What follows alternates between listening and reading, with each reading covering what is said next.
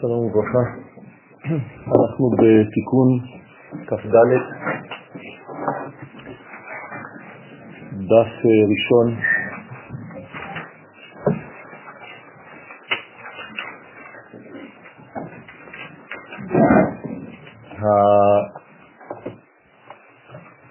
התיקון מתחיל. בראשית אותיות ירא שבת. אנחנו חוזרים לתחילת התיקון, באמצע השורה כתוב תיקון 24, בראשית היא אותיות ירא שבת, ושבת היא ראשי תיבות.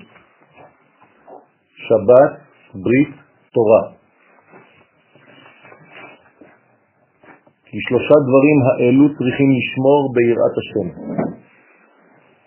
אדם בחיים שלו שרוצה לשמור על קשר חזק ופתוח עם השמיים, צריך לשמור על שלושה ערוצים מרכזיים חיוניים בחייו. הדבר הראשון זה שמירת שבת, הדבר השני שמירת הברית, והדבר השלישי שמירת התורה. כמובן שכל אחד כולל את כולם תמיד, והראשי תיבות זה אותיות ירא שבת, כלומר שתהיה יראה של שין, בית ותו. גמטריה של שבת 300 ועוד 2 ועוד 400, 702. 702, 7 ועוד 2, 9. השבת היא מכלול תשע הספירות של גילוי הכתר, עד הגעתו לעולמנו. וזה שאמר שבתותיי תהא דחיל, את שבתותיי תהיה ירא מלחללו. לחלל שבת פירושו של דבר לרוקן את השבת מן האלוהות. מלשון חלל, חלל פירושו מת, כי יימצא חלל באדמה. מי שמחלל שבת הופך את השבת ליום חול, עד כדי כך הדבר הוא אסור שאפילו בדיבור צריך להיזהר, שנאמר מדבר דבר. ומילת שבתותיי, למה זה בלשון רבים? היא כנגד הבינה הנקראת שבת הגדול. יש שבתות בשנה ויש שבת הגדול, שבת של המדרגה הגדולה. הסברנו כבר בשיעורים אחרים שגודל פירושו של דבר השפעה. ככל שאתה משפיע יותר אתה גדול יותר. קבלה זה קטנות. בשבת אנחנו תמיד בהשפעה, לכן הבגדים הם בגדים לבנים, כי הבגד הלבן הוא בגד של השפעה ולא בגד של קבלה, ויש מתוך כל אותם שבתות עוד שבת אחת מיוחדת שהיא נקראת שבת של שייכות למדרגה של הגדול. לא שבת הגדולה, לא ארץ הקדושה, ארץ הקודש. הארץ ששייכת לקודש. כאן השבת שייכת למדרגה שנקראת גדול, שבת שלו, שבת הגדול. מי זה אותו גדול? שורש הנתינה. איפה שורש הנתינה? עולם הבא. עולם הבא בינה. ספירת הבינה, בינה העליונה, היא האימא העליונה שממנה נולד החסד, שהוא בעצם בריאת העולם, עולם חסד ייבנה. זאת אומרת שמי נתן חיים לחסד, מי לימד את החסד לתת? האימא שלו. מחסד ומעלה זה עולם הבא, מחסד ומטה זה עולם הזה. זאת אומרת שבעצם השבת הגדול נמצא כאן. מתי זה שבת הגדול בשנה? ערב פסח. כלומר, אי אפשר להיכנס לפסח בלי לעבור דרך נתינה, השפעה. כלומר, פסח זה לא רק לאכול מצות, ולא רק שהבית צריך להיות נקי, זה לא רק שצריך לבדוק ולמצוא איפה יש חמץ, להיזהר משאור וכל מיני דברים כאלה. הבניין הפנימי של פסח זה קודם כל השפעה. מי שלא מבין את זה, אז הפסח שלו הוא הופך להיות פסח אומנם הלכתי, נמוך, אבל הוא לא הבין את התוכן. לכן לפני שמגיעים לחסד, כי חודש ניסן כולו הוא ספירת החסד, אז יש לפני פסח שבת הגדול שהוא בעצם לימוד של השפעה. בלי ההשפעה הזאת אי אפשר לחסל את פרעה, ואי אפשר לצאת ממצרים. כלומר, מצרים ופרעה זה רק רצון לקבל. בלי ללמוד רצון להשפיע, אי אפשר להיכנס לפסח. וכנגד המלכות, זאת הבינה, זה נקרא שבת הגדול. ויש שבת שהיא נמצאת כאן, במלכות, בספירה האחרונה, שבת הקטן. למה נקראת כאן שבת הקטן? כי המלכות היא רצון לקבל. לכן צריך להיזהר לא להגיע למלכות עם הרצון לקבל בלי להבין קודם כל את הרצון להשפיע. לכן, אם ניתן שמות, זו לאה וזו רחל. יעקב התחתן קודם כל עם לאה, עם הרצון להשפיע, לפני שהוא קיבל את רחל רצון לקבל. זה סוד גדול. למרות שהוא נברא עם רצון לקבל, כי ככה טבענו, צריך קודם כל לעבור דרך תחנת הנתינה כדי ללמוד באמת קבלה. ומי שנתנה פה זה רחל נתנה ללאה. לא, לא נתנה שום דבר. נתנו לו את לאה. אבל היא נתנה לה את האותות. זה סיפור אחר. אתה מדבר על תקופה אחרת. אני מדבר על המדרגה הראשונה. מי הוא מתחבר בראשונה. לא היה אותות ולא היה שום דבר. הוא הולך למיטה עם רחל, והוא קם בבוקר, והנה היא לאה. זהו, אין אותות, אין כלום בינתיים. ירא תורה, תהיה לך יראה מלעבור על מצוות התורה. כלומר, אסור לעבור על מצוות התורה. מה זאת אומרת לעבור על מצוות התורה? תורה זה דבר אלוהי, זה לא דבר הגיוני להיגיון האנושי. מי שלא נכנע למדרגה, למעלה האלוהית, אינו יכול לקבל בכלל את התורה. והיא כנגד התפארת. איפה נמצאת התורה? היא פה. תפארת זה המרכז. המרכז הוא מחבר בעצם בין העולם הבא לבין העולם הזה. לכן הוא דומה לבב בשם י' כו' לא לשכוח שזו ההא העליונה של השם, זו ההא התחתונה של השם, החוכמה שנמצאת פה זה היוד, יש לנו י' כ' כ', שם הוויה שלם. לכן התפארת נקראת תורה. מה הפונקציה של התורה לפי מיקומה? לחבר בין העולמות, פשוט מאוד. איך קוראים לדמות האנושית שמתאימה לזה? יעקב, שהופך להיות ישראל.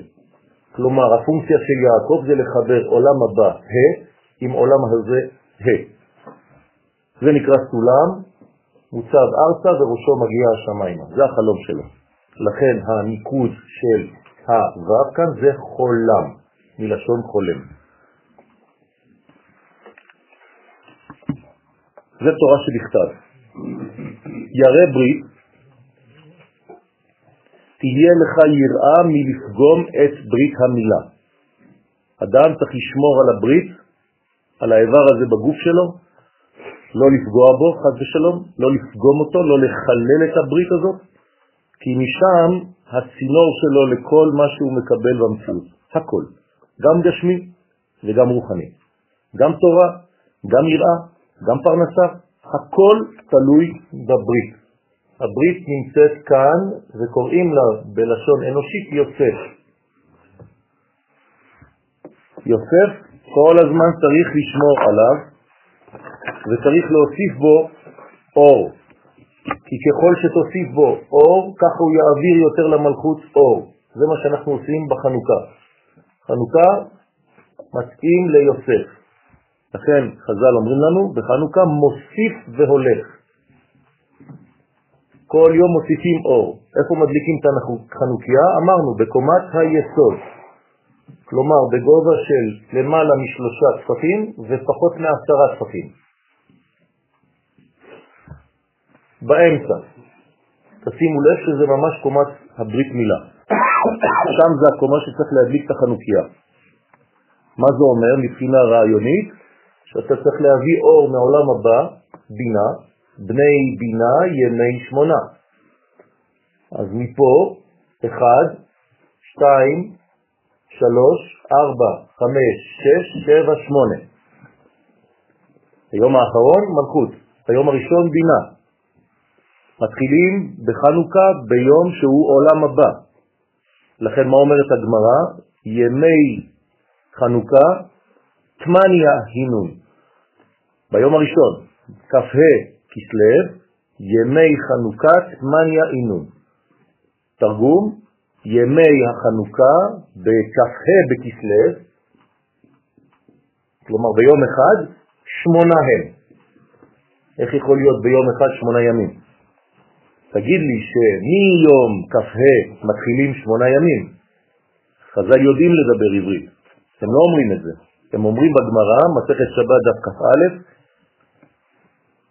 כ"ה לחודש כסלו, שמונה ימים יש בתוך היום הזה. מה זה אומר? שמונה זה למעלה מהזמן. כלומר, הלמעלה מהזמן נכנס בתוך הזמן. כ' וה' 25, 7. בגמטריה קטנה. כלומר, ביום הזה שהוא לכאורה יום רגיל, שקשור לשבע, נכנס בו שמונה, עולם הבא. ביום השני של חנוכה אתה מדליק בעצם את ההתחלה של העולם הזה, ספירת החסד. אבל שקשור למה? לנר הראשון שהדלקת אתמול. אתה שוב חוזר ומדליק את הנר של העולם הבא ומייחס לו נר אחד ראשון של העולם הזה. ואתה מדליק כל יום את הנר ששייך ליום ההוא. ביום השלישי אתה תדליק נר שנקרא גבורה, אבל אתה תחבר אותו לנר שקדם חסד ולנר שקדם בינה. וכן הלאה, עד שיש לך שמונה נרות, שהאחרון ביניהם הוא מלכות, ומלכות שקשורה ליסוד, שקשורה לנט, להוד, שקשורה לנצח, שקשורה לגבורה, שקשורה לחסד, שקשורה לבינה. ולכן צריך להיזהר מהיסוד הזה, כשמו כן הוא, יסודו של עולם, סוד של היוד הראשונה, וצריך לשמור את הברית. אז האדם צריך להיזהר מהאיבר הזה בגוף שלו ולא להשתמש בו כאילו זה תעשו חס ושלום. צריך מאוד להיזהר מי שרוצה באמת להצליח בחיים שלו, לשמור טוב על האיבר הזה. לא לפגוע בו, לא לפגום בו, לא לחלל אותו. אז שלושה דברים עכשיו ראינו. אחד, שבת, שני, תורה, שלישי, ברית. לא אמרתי את זה לפי הסדר, ראשי תיבות שבת. מי ששומר שלושה דברים אלה, הוא בעצם מוגן.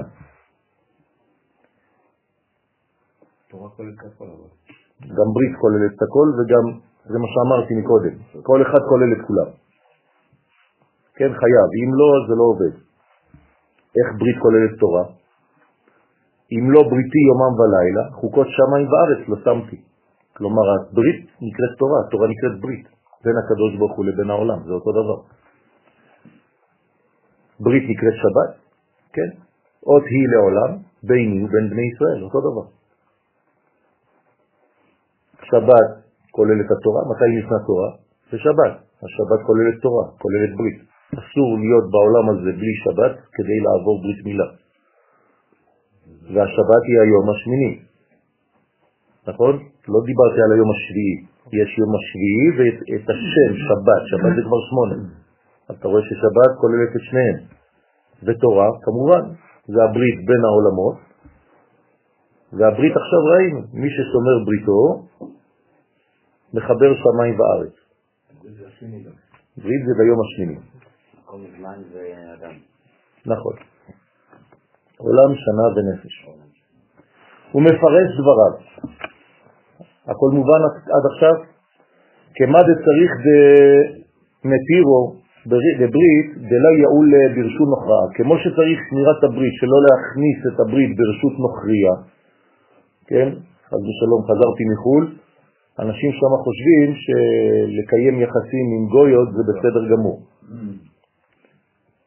אני אומר לכם אה, הלכתית, כן? אנשים חושבים, אנשים שהם אה, הולכים לבית כנסת כל יום.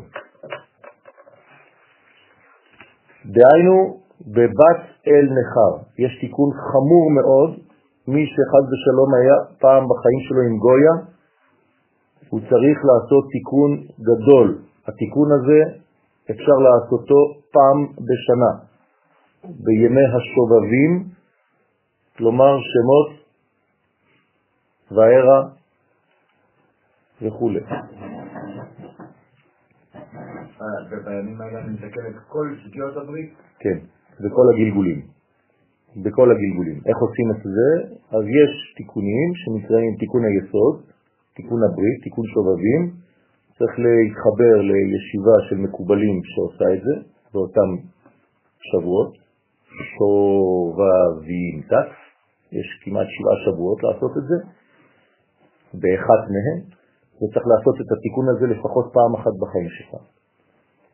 מי שאין לו אפשרות לעשות את זה וללכת לישיבה, שיעביר לי כסף, ואני, הוא צריך לצום באותו יום, אני מעביר את הכסף למקובלים שעושים את התיקון עבורו, והוא צם באותו יום במקביל.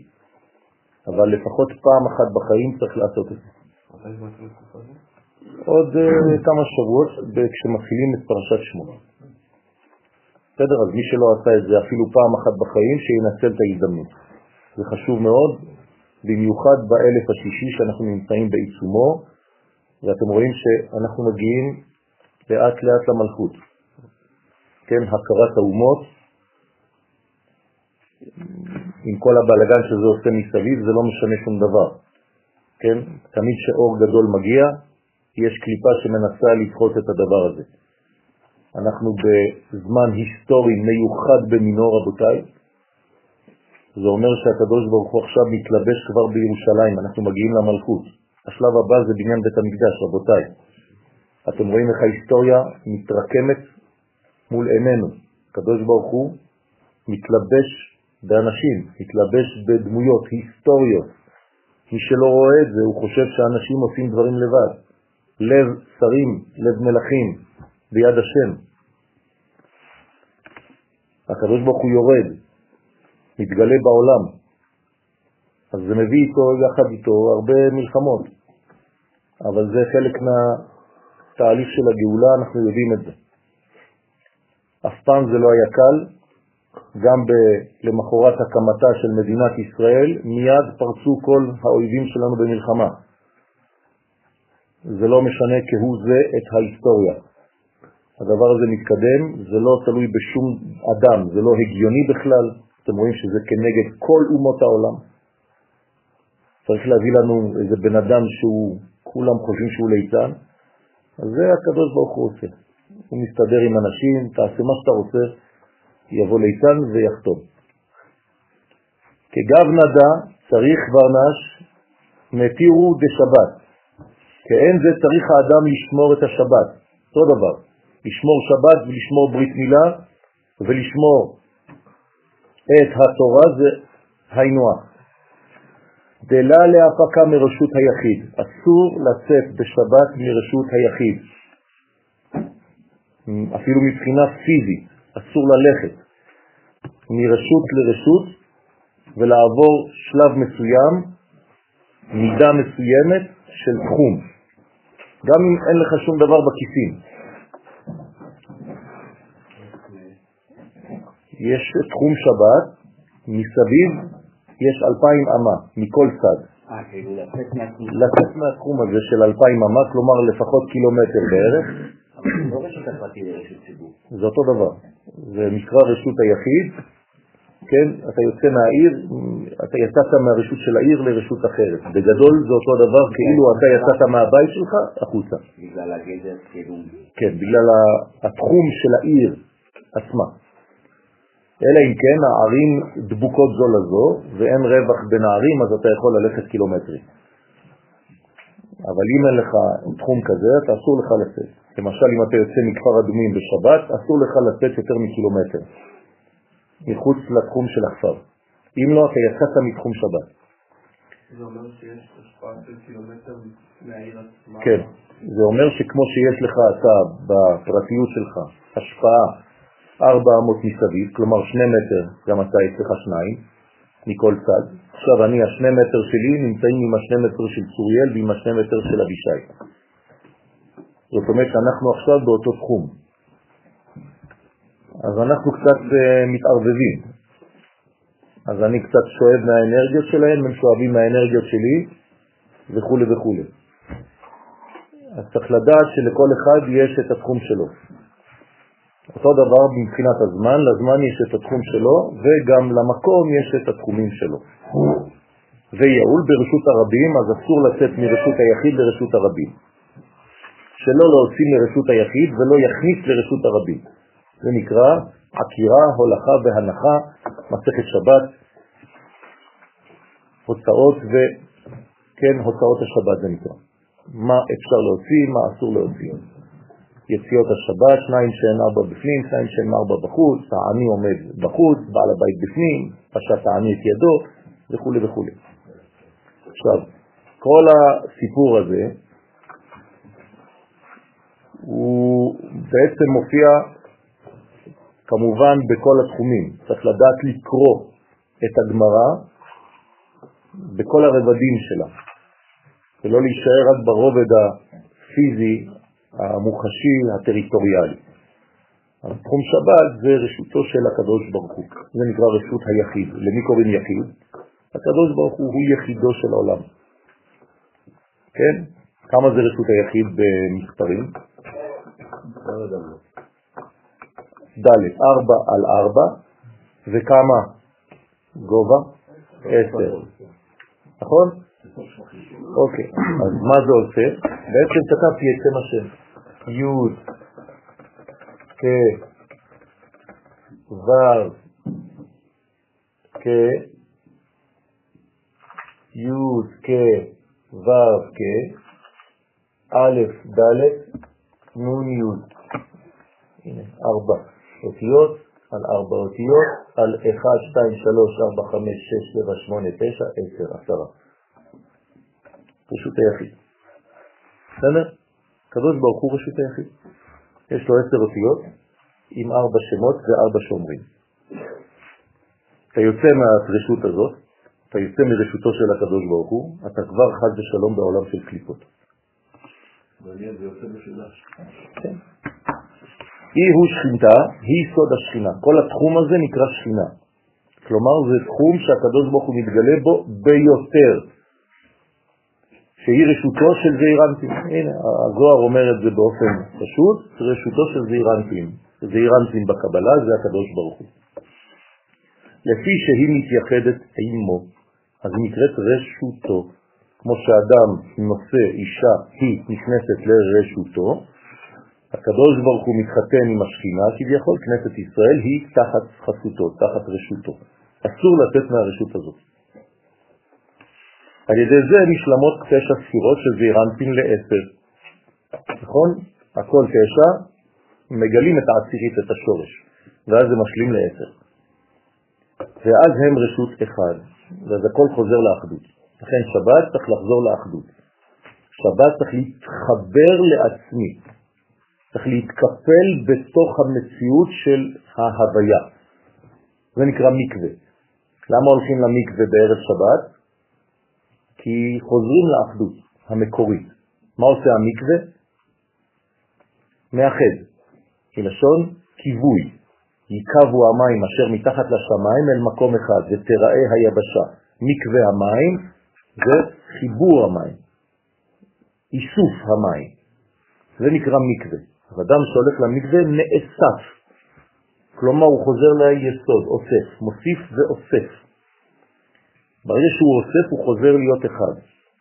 כלומר, מה זה המקווה? יציאה מהפיזור אל החיבור. זה חשוב מאוד רבותיי. המקווה הוא סוד גדול.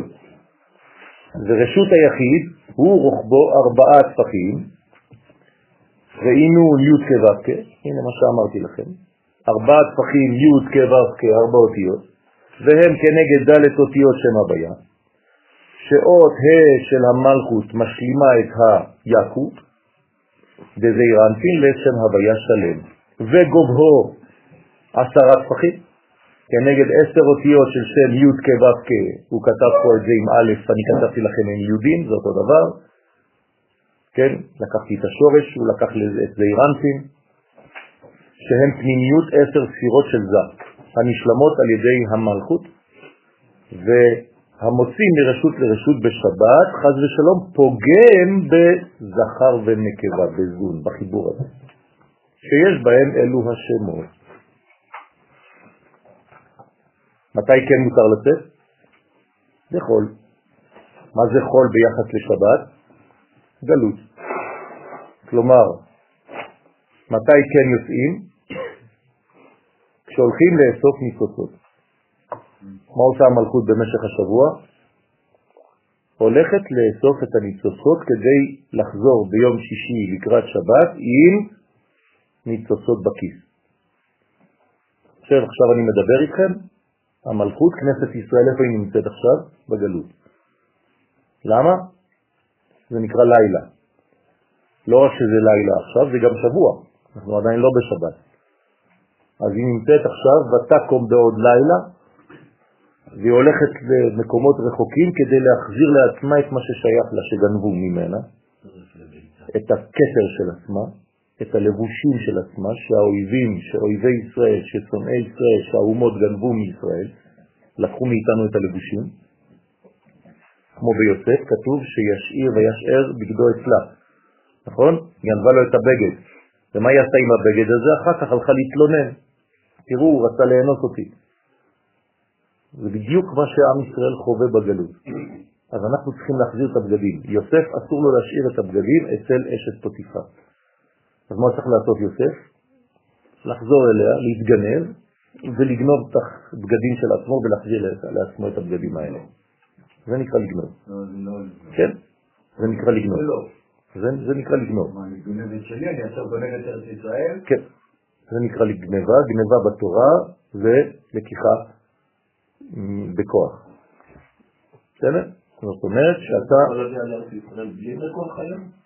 חייבים לעשות מלחמות כדי לחזור לשלנו ולקנות מחדש את מה שכבר שילמנו עליו עשר פעמים. בסדר? רק עם ישראל קונה כמה פעמים את אותה סחורה. נכון, אז אנחנו צריכים להחזיר לעצמנו את כל הלבושים האלה. כשנחזיר לעצמנו את הלבושים, הסברתי לכם שזה נקרא משחק מחניים, זה בדיוק מה שיעקב המציא. כשיעקב חוזר לארץ ישראל, ויקרא למקום ההוא מחניים. ויעקב הלך לדרכו ויפגעו בו מלאכי אלוהים, ויאמר יעקב כאשר רעם מחנה אלוהים זה, ויקרא שם המקום ההוא מחניים.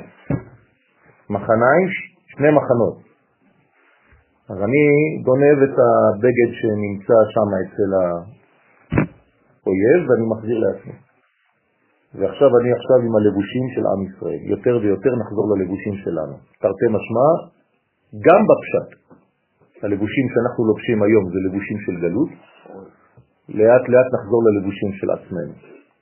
הלבושים היום של הדתיות במרכאות זה לבושים של פולין, של כל מיני מדינות, של ערבים, של כל מיני מדינות, של אירופה, של כל מיני מדינות, עד שנחזור בעזרת השם לבגד העברי של עצמנו. גם זה בפשט. שעושים מחניים זה גם אה, של למעלה למטה, שמבדיל בין הלמעלה למטה שקשור בין מילים. כן, נכון. יש מלאכי חול ומלאכי ארץ ישראל. כשאתה נמצא במטוס, אחרי כמה קילומטרים באוויר, המלאכים של ארץ ישראל עוזבים אותך ולוקחים אותך מלאכים של חוץ לארץ. אתה עכשיו תחת רשות אחרת, וכשאתה חוזר לארץ ישראל, כמה קילומטרים בים לפני שאתה מתחיל לראות את תל אביב, באופק, אז המלאכים של ארץ ישראל באים ומחליפים מחנות. והמלאכים של חוץ לארץ אומרים שלום, אתם עכשיו המשמרת בידכם. ככה זה עובד רבותיי. אבל רשות הרבים היא מקום נחש אשת זנונים. מה זה רשות הרבים? כשאתה יוצא מרשותו של הקדוש ברוך הוא, אתה נמצא באופן אוטומטי אצל הנחש. אשת זנונים, כלומר זונה, שהיא אותה אישה שאסור להגיד את השם שלה, למד יוד, למד יוד, תו. סמ"ם, זה נקרא אל אחר, חז ושלום, אלוהים אחרים. מי שלא חי בארץ ישראל דומי כמי שאין לו אלוה. הוא חז ושלום עובד אלוהים אחרים. דוד המלך אומר את זה על עצמו בגלל שהוא יוצא מארץ ישראל, ואמור לי, מה הוא אומר על עצמו? לך עבוד אלוהים אחרים. אבל זה לא. אז אני יכול להבין שאיפה שהוא הגיע הוא כבר לא בארץ ולא ישראל? נכון. כי זה לא היה תחת רשות של מלך ישראל. והוא היה בתוך התחום של ארץ ישראל, בקריית גת. כן. למרות שהוא היה בקריית גת, בגלל שזה לא תחת חסות מלך ישראל, אם שולט שם מלך אחר, לצורך העניין מלך גת, אז הוא נמצא עכשיו בגלות. ברגע שהוא יצא, כאילו הלך לעבוד אלוהים אחרים. חשמונאים זה אותו דבר, זה חזרה למלכות הזאת. כי אם לא כל ארץ ישראל תחת רשות יוון, וזה בדיוק הגלות בתוך המקום שלנו. הגלות יותר עדינה, יותר מסוכנת. כי אתה בתוך התחום שלך, תחת חסות של רשות אחרת. מי שלא מבין את זה, לא אכפת לו. אני שמעתי אנשים, לומדי תורה, שמה שמעניין אותם זה ללמוד בישיבה, אפילו שאנחנו תחת הפלסטינים.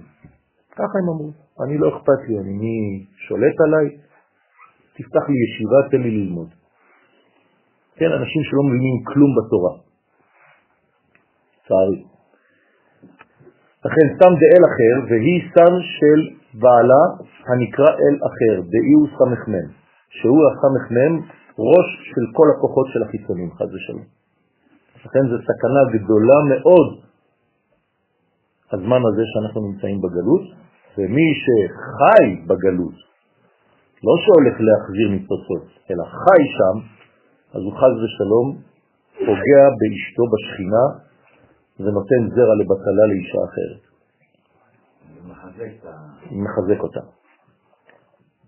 ואי הוא כללה בשבעים אומים, והוא כולל, מה זה כולל? את כל השרים של כל שבעים האומות.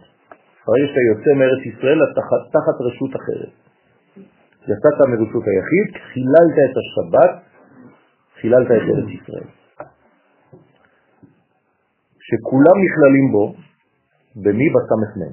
כלומר, לא חשוב לאן אתה הולך, לאן אתה נוסע, אתה יכול לנסוע לספרד, לאיטליה, לאן, איפה שאתה רוצה, לצרפת, לאמריקה, כל זה נקרא סמ"ם.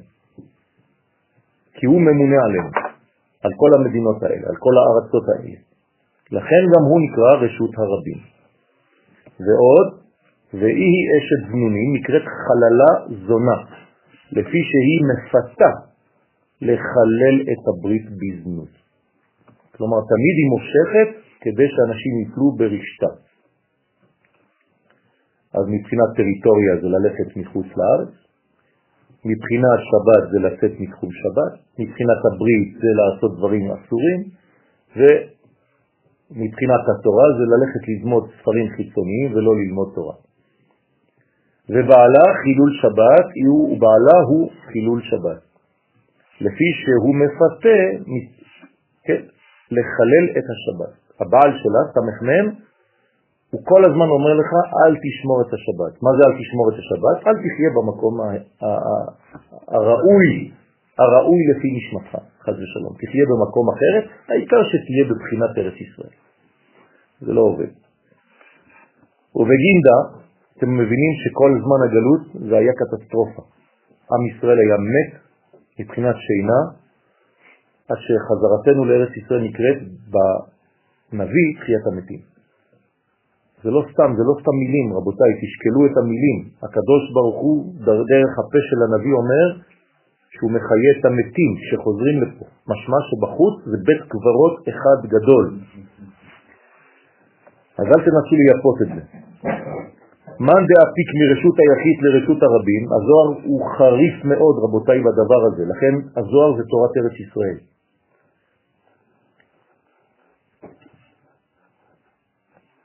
הבעל שם טוב, עליו השלום, זכותו תגן עלינו אמן, יסד את תורת החסידות.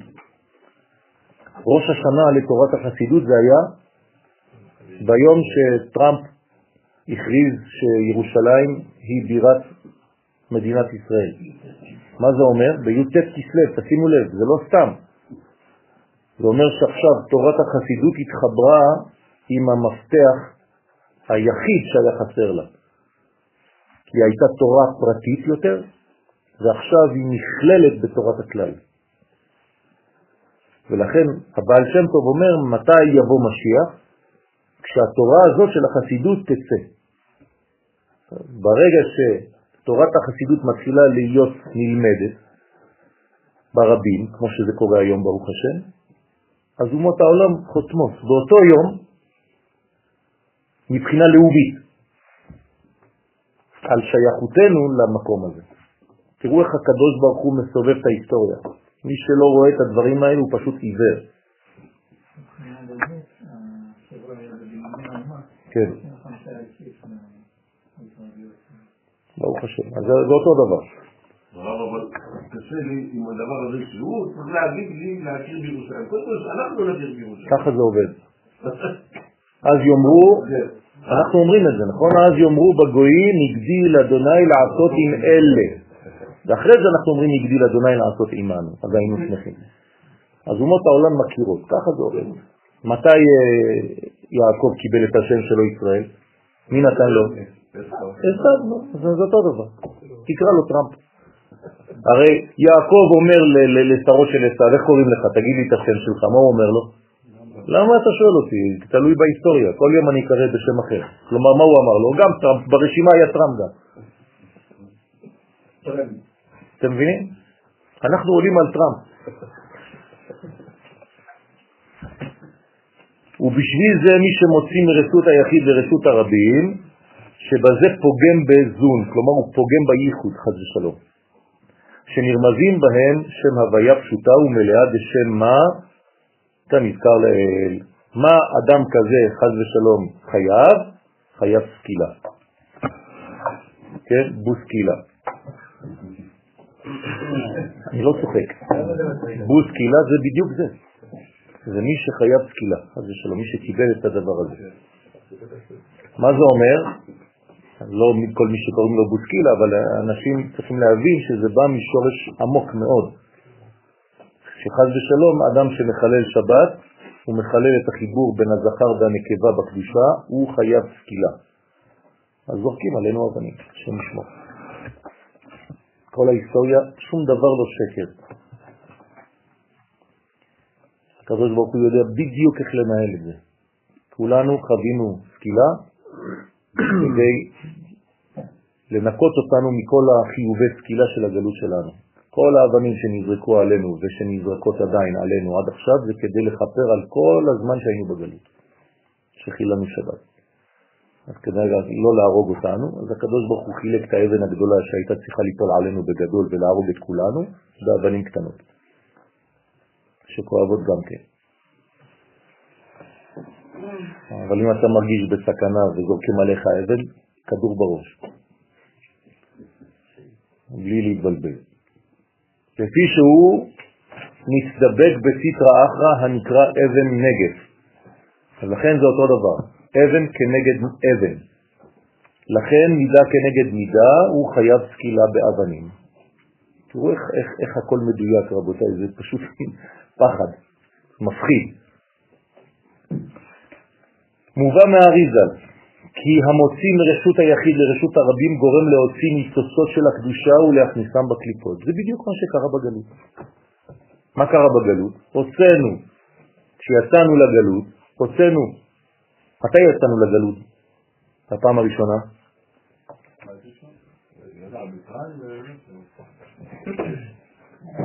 קצת לפני, כשיצאנו מגן עדן.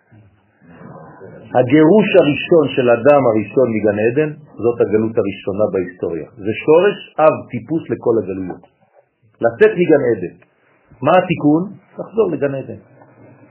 כל מה שיבוא אחר כך, כל מה שאמרתם זה נכון, אבל זה כבר תופס בתוך אומה שאתה רואה דה פקטו את הדברים, אבל הכל גנוז כבר שם.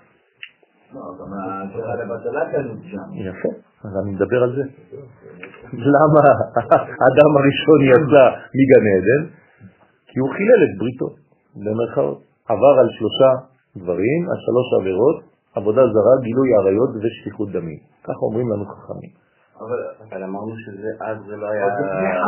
זה לא היה גילוי עריות. זה נקרא גילוי עריות, ככה אומרים חז"ל. אבל תמיד כאילו אמרת שזה כאילו אותו רגע זה היה מותר לו כי זה לא היה עדיין אסור. אני אמרתי שזה היה מותר לו ועדיין לא אסור, איפה אמרתי דבר כזה? שהוא קרא שמות לחיות, הוא מדבר. כן. זה משהו אחר, לא דיברתי על זה. בריאת העולם זה גם כל שנה. מה? יפה. יותר קדום לזה, בריאת העולם. בריאת העולם זה הגלות הראשונה. של מי? של הקדוש ברוך הוא, שיצא מגדרו, במרכאות האינסופי, כדי לעשות עולם שהוא מוגבל. אז עצם הבריאה עצמה, יש בה כבר חולשה, במרכאות, מעבר משלמות לחיסרון. לכן כתוב שזה בורא חושך. יותר אור הוא בורא חושך. יותר אור הוא בורא רע. אז, אז, אז, כל העניין עם אכילת עץ הדעת, הוא רק חיכה את המקור. נכון, לכן היה צריך לתקן, במקום לתקן הוא חזר על אותה בעיה. לא, המשך ההתפרדות. זה מה שאני אומר. זה במנגנון של ההמשך פיצול. זה בדיוק מה שלא צריך לעשות. בגלל זה לא צריך לעשות. נכון, בגלל זה לא צריך לעשות זה. גם עד עכשיו, עכשיו צריך לעשות את הכל כאילו... נכון, גם שם היה צריך לעשות. אם הוא היה אוסף שם, אז זה כבר היה נגמר. אז לא אספו שם, לא אספו שם, ולא אספו שם, ולא אספו שם. אז עכשיו אנחנו צריכים לחזור לארצנו ולעשות את הכל ולהפסיק להישאר בגלות. מצד שני, הורדנו את זה כמה שיותר למטה. נכון, אז אז- יפה, אז עכשיו עברנו את כל הגלויות, שזה היה נחוץ, הכרחי. למה היו כל הגלויות? זה לא סתם להעניש אותנו, הרי מצרים, על מה זה בא? לא היה עונש. מה, מה עשו כדי לרדת למצרים, חוץ מכל מיני וורטים על, על חטא יוסף, מכירת יוסף? הטקסט התורני לא מדבר בכלל על זה. זה אומר שהיינו חייבים ללכת למצרים כדי להחזיר משם הניצוצות שהיו שם. אז מה כל העניין של לאסוף גרים? אין ישראל יוצאים לגלות אלא כדי... נכון. זה אותו דבר. לצרף גרים, מה זה אומר? לאסוף זה אתה אומר להביא משהו שלי. אני מחזיר את סום של... גם גר שלך, הגר גם שלי? בוודאי. מה זה גר? זה יהודי שיצא מהסיפור של עצמו ועכשיו חוזר למשפחה. מה אתה חושב שאתה הולך להביא מישהו שלא היה אף פעם? כל הגרים שהתגיירו זה יהודים לשעבר. אז איפה האלמנט של אור לגויים? חשבתי שזה מתבצע רק ככה. כי יש גויים אחרים שלא התגיירו, אתה לא צריך לגייר אותם. אלה, אתה צריך- לתת להם אורות, להם לתת אור. בוודאי. כולם, כולם גרים, כולם מדרגה של, של גרות. גרות זה, זה, זה דבר סודי מאוד, זה להיות שייך ולא שייך. גר זה לשון זר, נכון? כי גר יהיה זרעכם בארץ לא להם. מצרים זה לא לנו. מי זה מצרים? כל הארצות נקראות מצרים. מי אומר את זה? רבי נחמן מברסלב אומר שכל הארצות נקראות מצרים, לא חשוב איפה תהיה. כלומר, כשאתה יוצא מארץ ישראל אתה נמצא במצרים. נכון. אז צריך ללכת לשם, אז הלכנו הרבה פעמים, יצאנו הרבה גלויות. כמה גלויות כלליות יש לנו? ארבע גלויות. למה? כי השם הראשון, י' כו' חז ושלום מתפזר בעולם. אז אני צריך עכשיו ללקט את כל האותיות. ראשים. נכון. לא- לא- לא לא נתפס לי, אם זה מצרים, אז איך הוא מושך את רוב הזכרים בראש השנה לשם, למצרים? ותשאל את מי שאתה צריך לשאול, לא אותי. אני נשאר פה. טוב. והמחליף מרשות הרבים לרשות היחיד, הוא גורם להכניס כוחות החיצונים מן הקליפות אל הקדושה.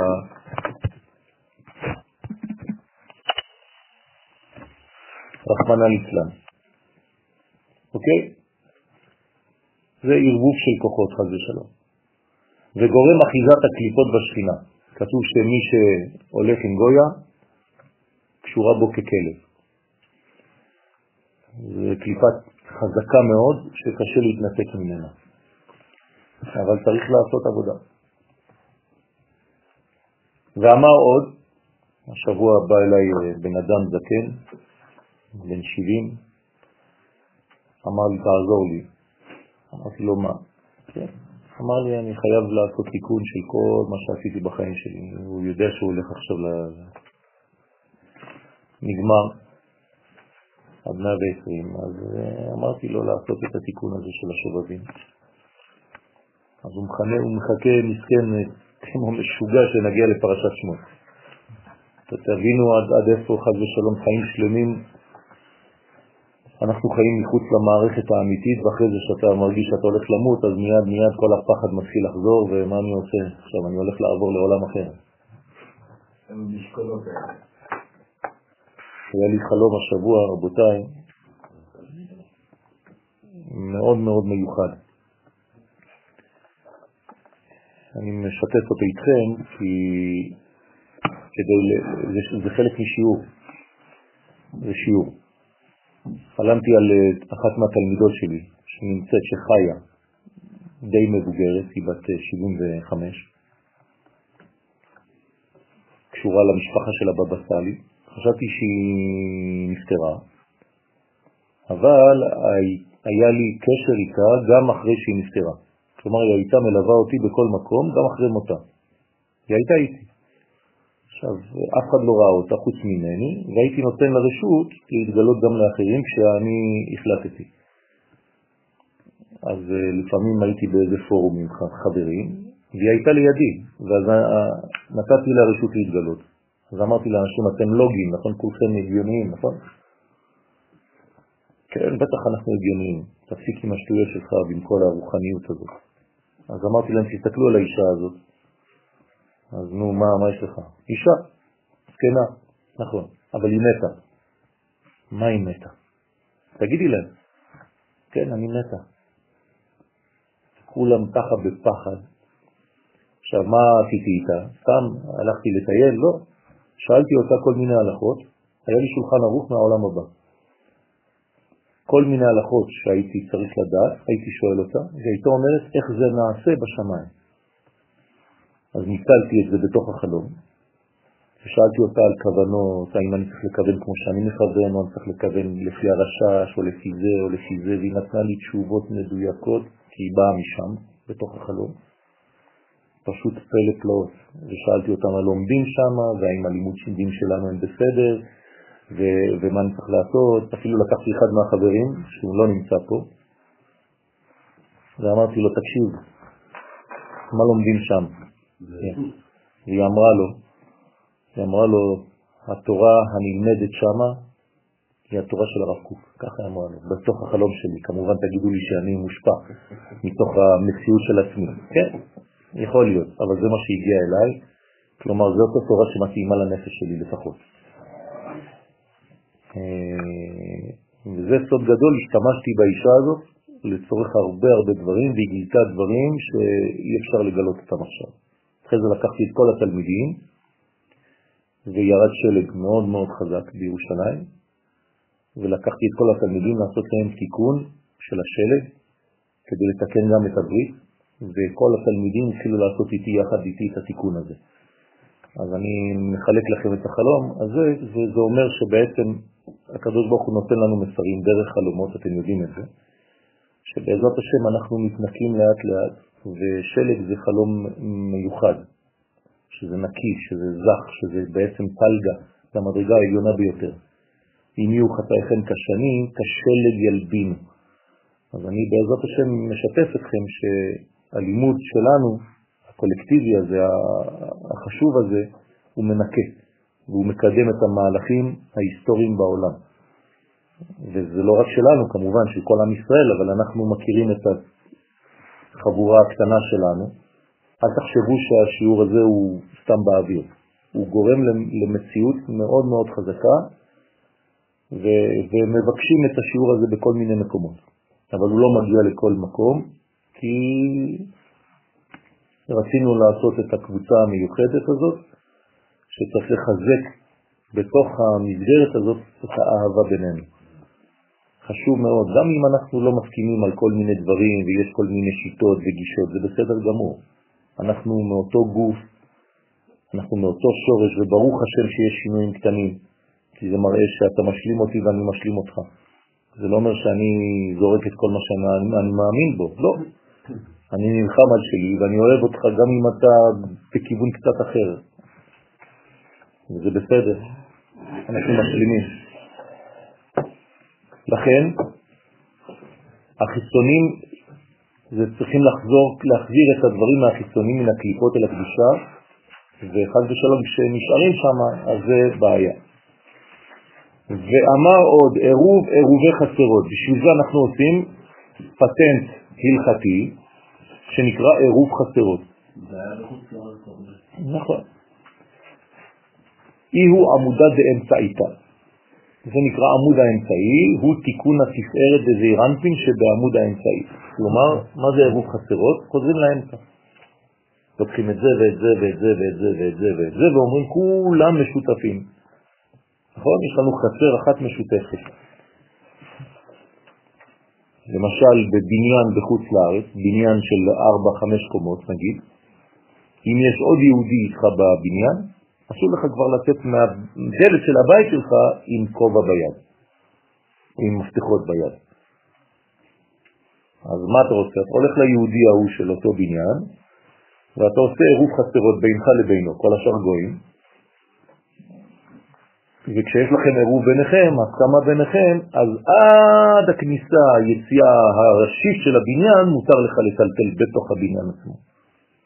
אבל בחוץ אסור כמובן, זה כבר רשות הרבים. גם, גם אם אתה דירה קומה 6 או כל 7 ויש 50 קומות? כן. אני יכול להיות עד לגן? כן. בגלל שכל היהודים זה אותו בניין, עשו ביניהם הסכם. בבית מלון, כל המלון הוא רשות היחיד. כל המלון הוא רשות היחיד. ככה זה עובד, כל המלון הוא רשות היחיד. ובמטלטלים מבית לבית, ואז אפשר, אם יש לי אפילו כמה בתים, וילות, למשל בכפר שלנו, מה עשינו? עירוב של כל הבתים, ואז אני יכול לבוא לבית כנסת עם טלית ביד. אם לא, אסור היה לי להחזיק. בצרפת כולם שמים מפתחות ובלגנים מסביב לחגורה, בונים כל מיני מנגנונים, אין לך כלום, אתה צריך להיזהר שלא יתשאר לך איזה נייר טישו בכיס כשאתה יוצא מבית כנסת, אם לא זה כבר חיללת שבת. כל דבר קטן, מטריה, לא יודע מה, בין כה וכה זה מוקצה, אבל כל, כל דבר קטן אסור לך לטלטל. אבל למה בארץ ישראל בכלל נקרא תחום כזה קטן פרטי? למה אין תחום כללי של ארץ ישראל? כי אמרתי לך, אם הערים היו דבוקות צמודות אחת לשנייה, אז אפשר. אבל ברגע שיש רווח, אז אתה חייב לעשות אה, תחומים פרטיים יותר. כן, נכון. נכון. ועל ידי, כן, ועל ידי זעיר אנפין שהוא ו' בשם הוויה, אז מי עושה את העירוב הזה? הו', נכון? רק הו' יכולה לעשות חיבור, כי זה נקרא ו' החיבור. יכולים לטלטל ולהמשיך השפע מבית לבית. בסדר? אז ככה עושים עירוב שמטלטלים מדרגה ממדרגה. בעינון שכינה הילאה ותתאה. כלומר מחברים בין הבינה, שכינה עליונה, עולם הבא, לבין המלכות, עולם הזה.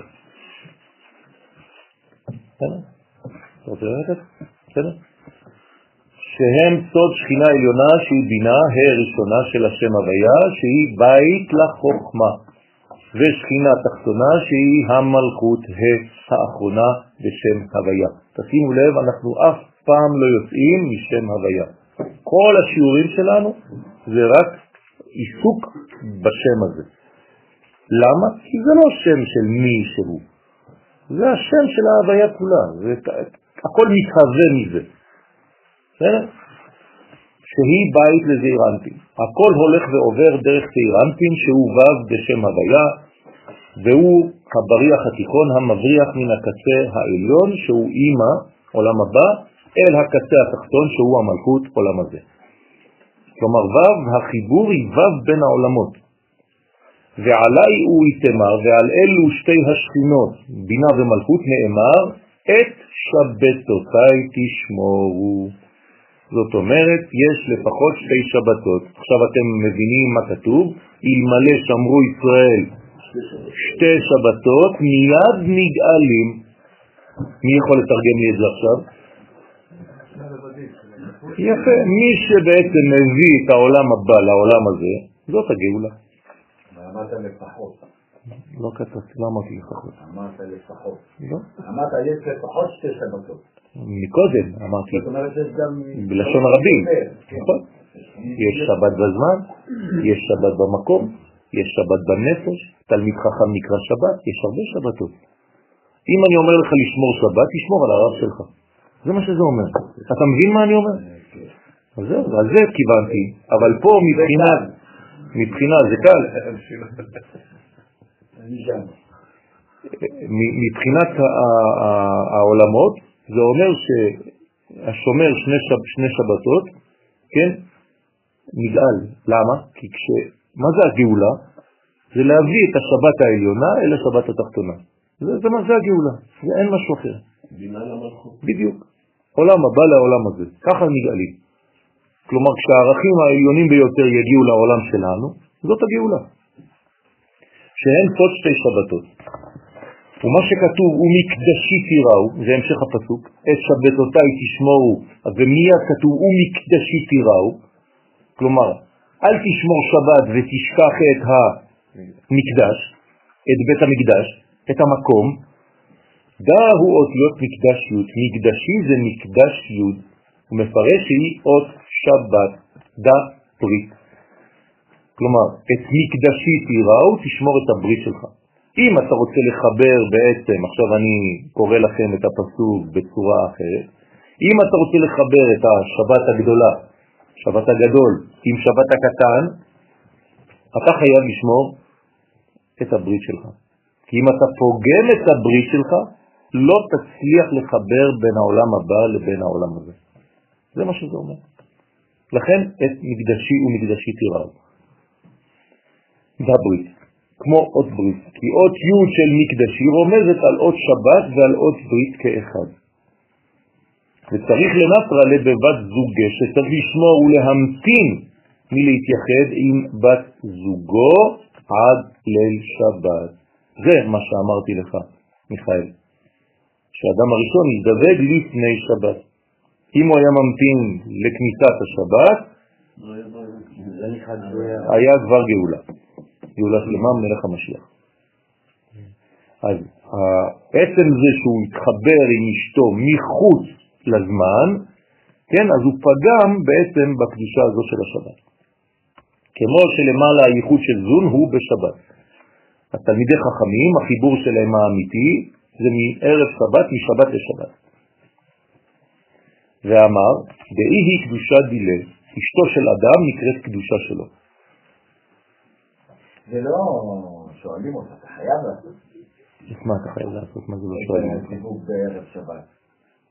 כאילו, אבל אני, אני, אני אומר לך פה שיש המתנה שאין בשבוע רק ב... ברור. משהו אחר. אני אותי למקום שאני, זה זה זמן שהוא הכרחי לבטל. נכון, אבל. נכון, אבל השאר לא. זה החידוש. זה-. אבל זה החידוש. שכן שואלים אותך? זה החידוש. מה שואלים אותך? ועובדה שלא כולם עושים את זה.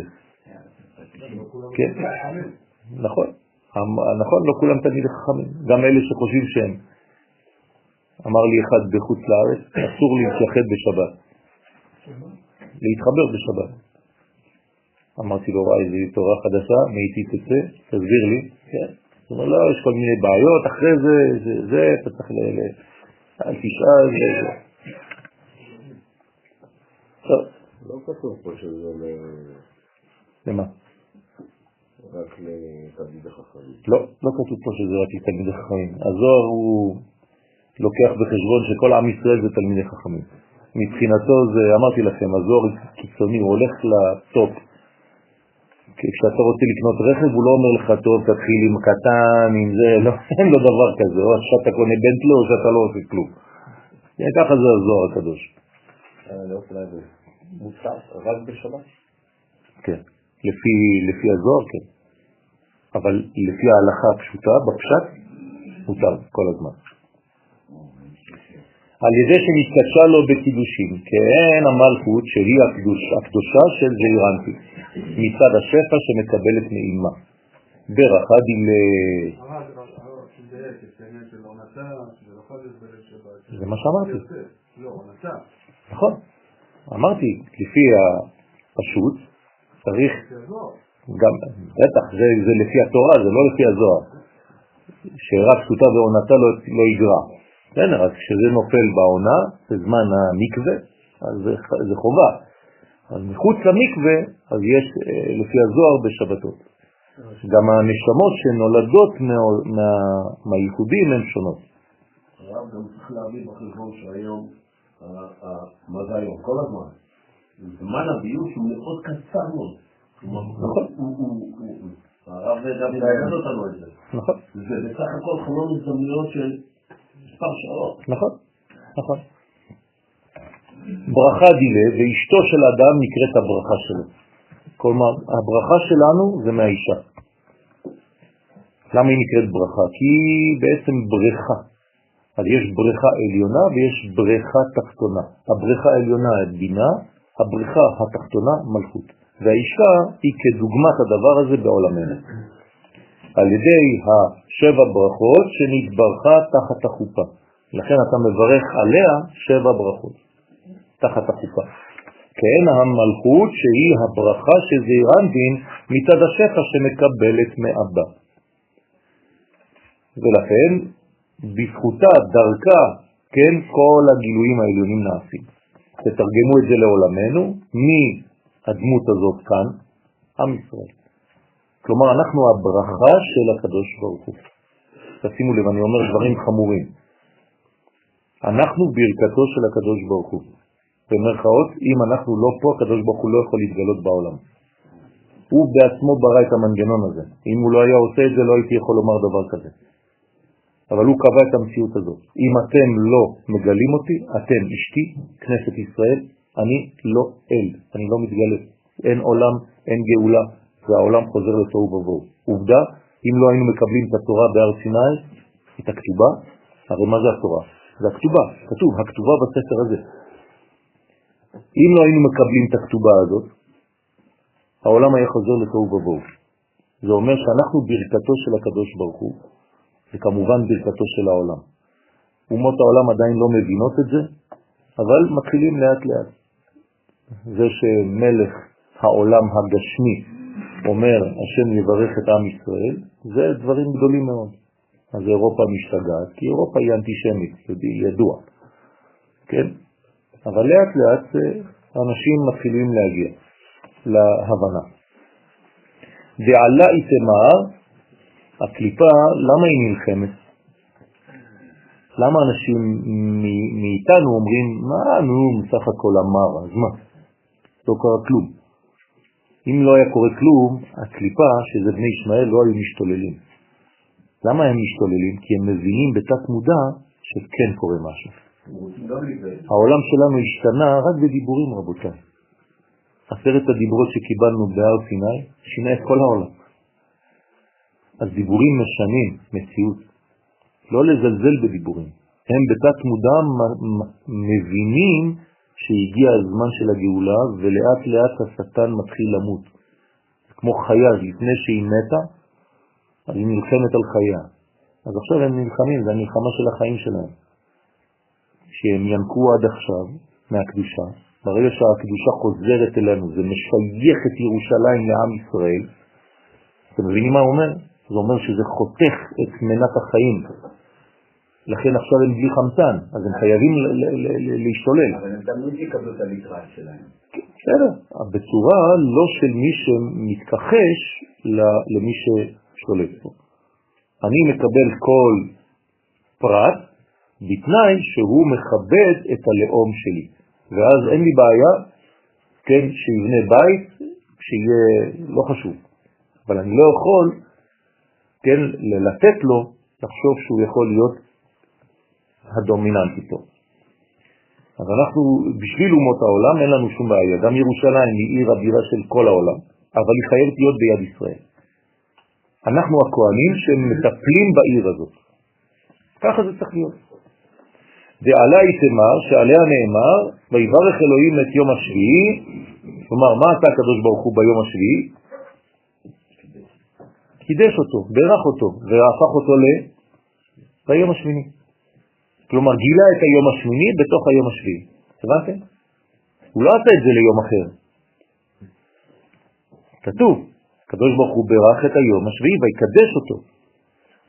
הוא הכניס את הקדושה העליונה, שזה בעצם העולם הבא, אל תוך המנגנון של העולם של השבת, שהיא היום השביעי. אז היום השביעי עכשיו כולל בתוכו שתי קומות. הוא גם יום השביעי מצד אחד וגם שבת מצד שני. שמונה. שבע ושמונה. ויקדש אותו. הנה יום השביעי היא המלכות. היום השביעי זה המלכות. אז מה זה היום השמיני? מה זה שבת? בינה. הבנתם? אז מה יש בשבת בעצם? שתיהן. יפה. אז לכן היא הספירה השביעית מחסד למלמטה, ויברך דה ברכה, זו הברכה שמקבלת מצד אבא. האבא מברך אותה, לכן שבת זה בחוכמה, אבל מי מגלה את החוכמה? הבינה. אז שבת זה חוכמה. לכן קוראים לזה שבת קודש, ולכן שבת זה גם נקבה וגם זכר. אפשר לומר שבת הוא או שבת היא. ויקדש דעת קדושה, זו קדושה שמקבלת מצד אמא, כן? שקיבלה מצד אבא, כי קודש זה אבא. נכון? מה זה אמא? טהרה. טהרה. אבא זה קדושה, אמא זה טהרה. מקווה, מי זה מקווה? אמא, בינה. בסדר? קודש, שבת קודש. קודש חוכמה. לא, זה בגלל שהיא מקבלת מאבא, אז היא מגלה את הקדושה של אבא בתוכה. קדושה, זה לא קודש. נכון, זה קדושה. ולגבי תרוויו כנגד שתיהן של אמא ומלכות, שהן צו שתי שבתות, הבו נפקה קדמאל קדמ, קדמו, קדמות קלה. היו יוצאים הראשונים כנגד קלה שהיא שבת, מלכתה, והבו אמרי טרזים והיו אומרים שתי פעמים בואי חלה, בואי חלה. נכון? אנחנו אומרים את זה בלכה דודי, לך דודי היה נעשה בחוץ, כן, בזמן עתיק היו יוצאים החוצה כדי לעשות ולקבל את השבת, האריזל היה הולך לשדה, ולכן אנחנו אומרים בואי קלה פעמיים. הרבה קהילות עושים את זה עד היום. נכון. בואי חלה. אז אנחנו גם כן, יש לנו, ברוך השם, אנחנו באמצע השדה, אפשר לראות מהחלונות, גם כן אפשר לכוון, אנחנו ממש אה, כאילו מחוץ לעיר. תודה רבה. כנגד אימא ומלכות, לכן אנחנו מחברים את שתי המלכויות, את שתי הנוקבות. כי בשבת יש עלייה לשתיהן ונעשות כחלות, ואנו קוראים להם שיבואו להתייחד עם בעליהם. אנחנו מחדשים את הזיווג בשבת. לכן הזיווג האמיתי שאמרתי לכם שהזוהר מדגיש אותו זה דווקא בשבת. בהוא זימנה, באותו הזמן יתקיים מה שכתוב, כל חתן וכל כלה, הרומז על שמחת הייחוד של אבא ואמא ושל זכר ונקבה זון. אז יש לנו בעצם ארבע אותיות, אבא ואמא יודקה, זון פסקה. הגדולים הנעשה בשבת, ולכן זה נקרא זון הגדולים, שדווקא הזיווג שלו בשבת. לכן הזוהר מדגיש ומקפיד על הזיווג דווקא בשבת. ועוד יש לרמוז במילת מקדשי באות י', דהיינו בגין דלת קדושה פחות מעשרה. למה המקדשי זה מקדש י'? כי י' זה בגמטריה 10, ואין קדושה פחות מעשרה. מה זאת אומרת שאין קדושה פחות מעשרה? אתה לא יכול לגלות את הקודש אם אתה פחות מעשרה. מעשרה מה? הרבה עשרות. עשרה אנשים, עשר מדרגות וכו' וכו'. עשר טפחים, עשרה טפחים, כן וכו'. לפי שאין קדושה פחות מעשרה. עובדה, אנחנו לא יכולים לומרים קדוש, קדוש, קדוש, אי אפשר לומר קדושה אם אתה לא עשרה. מה זה אומר? זה אומר שהקדושה לא מתגלה בעולמנו פחות מעשרה אנשים. רוצה לומר שלא נמשכת הקדושה מן הבינה בלי אות י' של החוכמה שממנה נמשכת הברכה. וצריך לברכן לון ולקדש לון, אז מה, מה זה אומר אצל אדם פרטי? הוא צריך להיות חכם. אם אדם חכם, יש לו כאילו את העשר, אז הקדושה מתגלה דרכו. הבנתם? אז אדם צריך לקנות חוכמה, כדי להיות הוא בעצמו עשר. יש לו אות י'. כשאדם חכם בולט את האות י' במצחו. בסדר? אז מי שיודע להסתכל בחוכמת הפרצוף, הוא רואה את האות י' על המצח של האנשים, או שלא. וצריך לברך את זון מצד החוכמה, ולקדש אותם מצד הבינה. כן, אז ברכה וקדושה. בקידוש על היין, אז איך עושים את זה? אנחנו מעבירים את כל הקדושה הזאת האלוהית, העליונה, אל תוך היין, אל תוך הנוזל המיוחד הזה, שהוא יש לו סגולה לקלוט את כל האנרגיה הזאת, ואז אחרי זה אתה שותה, כלומר אתה מכניס את האנרגיה הזאת אל תוך המציאות שלך. והיין זה שייך לבינה. נכון, אתה מכניס את הקידוש, החוכמה לוקח את הבינה בידו ומקדש אותה. זה קידוש. קידוש זה לקדש את היין. כלומר, לקדש על היין, לא לקדש את היין. אתה מקדש על היין את המציאות התחתונה. לא אתה עושה את זה, הקדוש ברוך הוא עושה את זה בשבת. בסדר? לכן אנחנו לוקחים אקט סימבולי של היין, כוס יין, והכוס הזאת מתמלה בעצם מכל הקדושה, מכל הקודש העליון, ואתה שותה ומחלק לכולם. אז בעצם מה שתיתם? לא שתיתם יין, שתיתם קודש, מלובש ביין. תמיד, תמיד, מי שמרים את הכוס, הוא מרים אותה כך, עשר אצבעות, ומי שמחזיק לו את הכוס כדי להרים הוא לוקח את עשר האצבעות ומרים לו את הכוס ככה. כלומר, אני מרים לך את הכוס ואתה צריך לאחוז אותה ככה. בדיוק. כן. לא, ימין למטה. בסדר? אני מחזיקה את הכוס, ואז מקדשים. אז זה נקרא קדושה. כי על ידי הקידוש והברכה שעל היין ממשיכים שפע קדושה וברכה מאבא ואימא לזכר ונקבה, לזום. בסדר? ואז זה יורד לנו. לכן אסור להרים יותר מדי את הכוס. ממה? מהשולחן.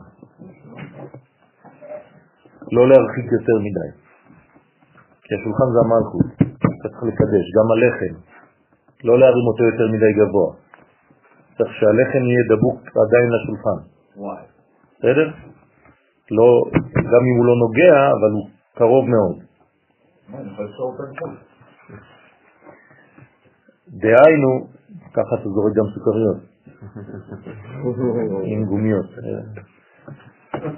דהיינו ב-70 טבעים בקידוש, כן, וביכולו, ב-70 תיבות שיש בקידוש. כלומר, אם תספור כמה תיבות יש ב"ויכולו השמיים והארץ וכל צבא ויכל אלוהים המשביעי" וכו' וכו', 70.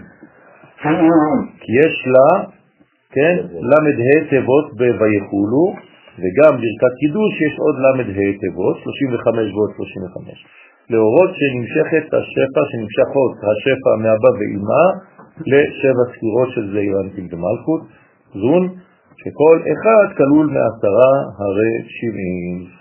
ואמר כחושבן ביין, מילת ויכולו עולה כמספר ביין, 70. כן? לרמוז שצריך לקדש על היין דווקא, ולא על מיץ ענבים. מי שיכול, דווקא על יין ולא על מיץ ענבים. כי המיץ ענבים אין לו את העוצמה שיש ליין. לכן צריך יין אדום, ולא יין בצבע אחר. וצריך למימר וצריך לומר קודם ברכת היין, סברי מרנן. מה זה סברי מרנן? מה אתם חושבים? מוריי, שמעו את הברכה, זה מה שזה אומר. כן?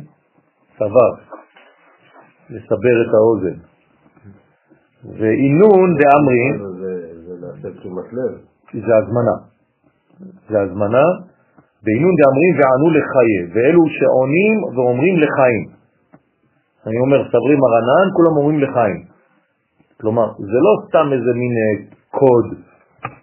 הקוד הזה הוא, הוא כבר מתחיל לפעול משהו, זה לחיצה על כפתור ראשון, כדי לרמוז ששתיית היין תהיה לחיים, ולא כמו היין ששתה האדם הראשון שגרם לו מיתה. כן, שוב פעם חוזרים לאדם הראשון, שמי סחט לו ענבים? לא.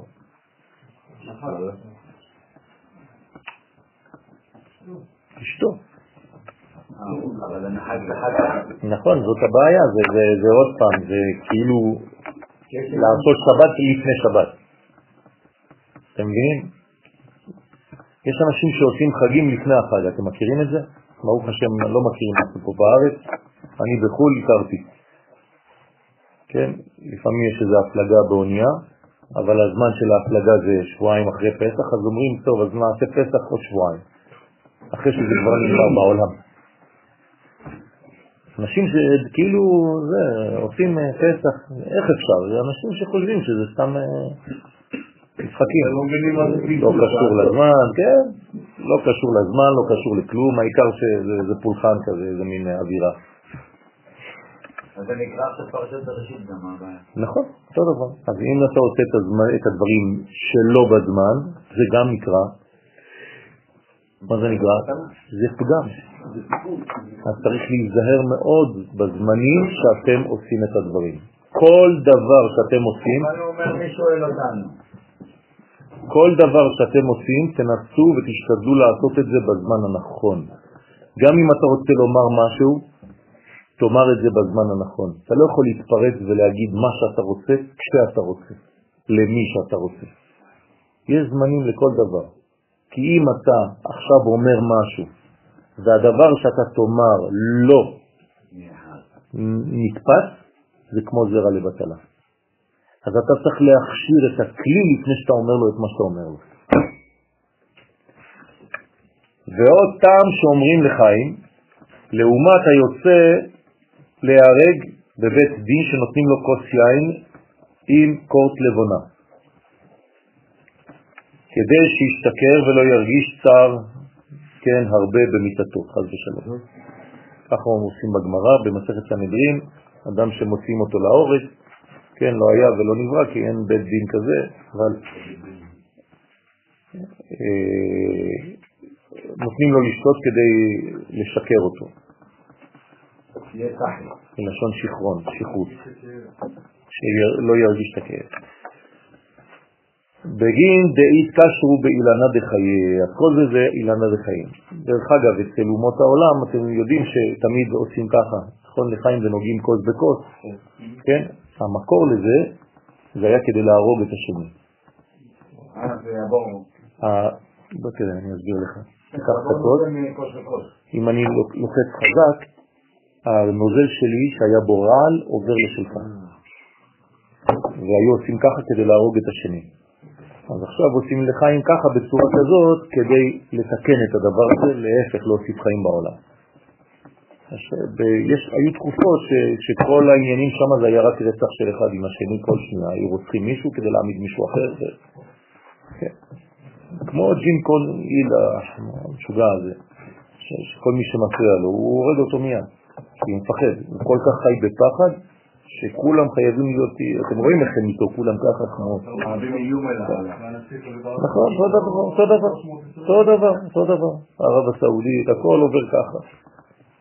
כן. נכון, נכון. צריך לדעת, כפדהו וחשדהו. בשביל שיתקשרו כל המסובים בעת החיים זעיר אנפין. אז זה, צריך לכוון. אתם עכשיו בעלי הבית, אתם אה, מקדשים בערב שבת, אתם צריכים לכוון לחבר את כל המסובים לעת החיים, שזה אנפין. אז אתם צריכים לכוון את הכוונה הפשוטה הזאת. כן, אף אחד לא יודע, אנשים, נשים, ילדים, אל תכניס להם אל... יותר מדי לחץ בראש, עד שהם גדלים, והם יבינו לבד, או שאתה צריך להסביר להם את זה מדי פעם, לאט לאט. אבל אתה צריך לכוון את זה, שכולם ישתו מעץ החיים עכשיו. אם האנלוגיה שלנו לעץ הדעת זה הענבים, היין, כל ה... מה האנלוגיה שלנו בעולם הגעתי לעץ החיים? עכשיו אמרנו, היין. לא, היין, אבל... אה, מה? לא הבנתי את השאלה שלך. היין זה עץ החיים, זה היין. גם העץ הדעת וגם עץ החיים, רק פשוט שלא שימוש לא, לא נכון, הוא הופך להיות- אמרתי לך את זה, זמן. הזמן משנה את הכל. אם זה היה בזמן, זה היה בסדר. מחוץ לזמן זה לא. הנה, הזוהר אומר את זה, שבו יין המשומר מששת ימי בראשית, זה עץ החיים. דהיינו המוחין הנמשכים בו מן הבינה.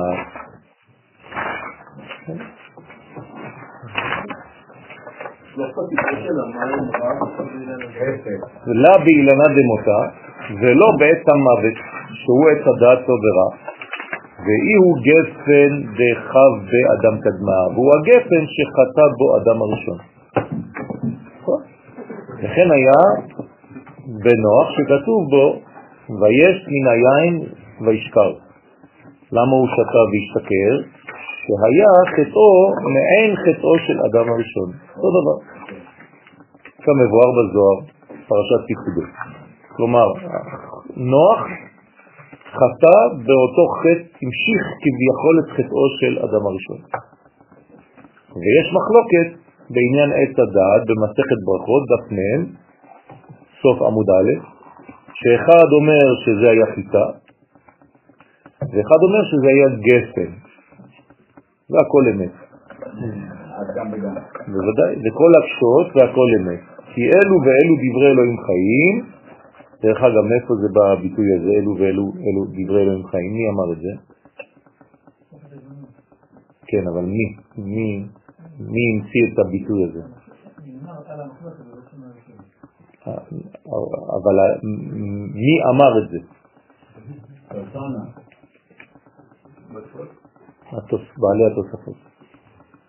בסדר? מי זה היה בעלי התוספות? שהם היו מי זה?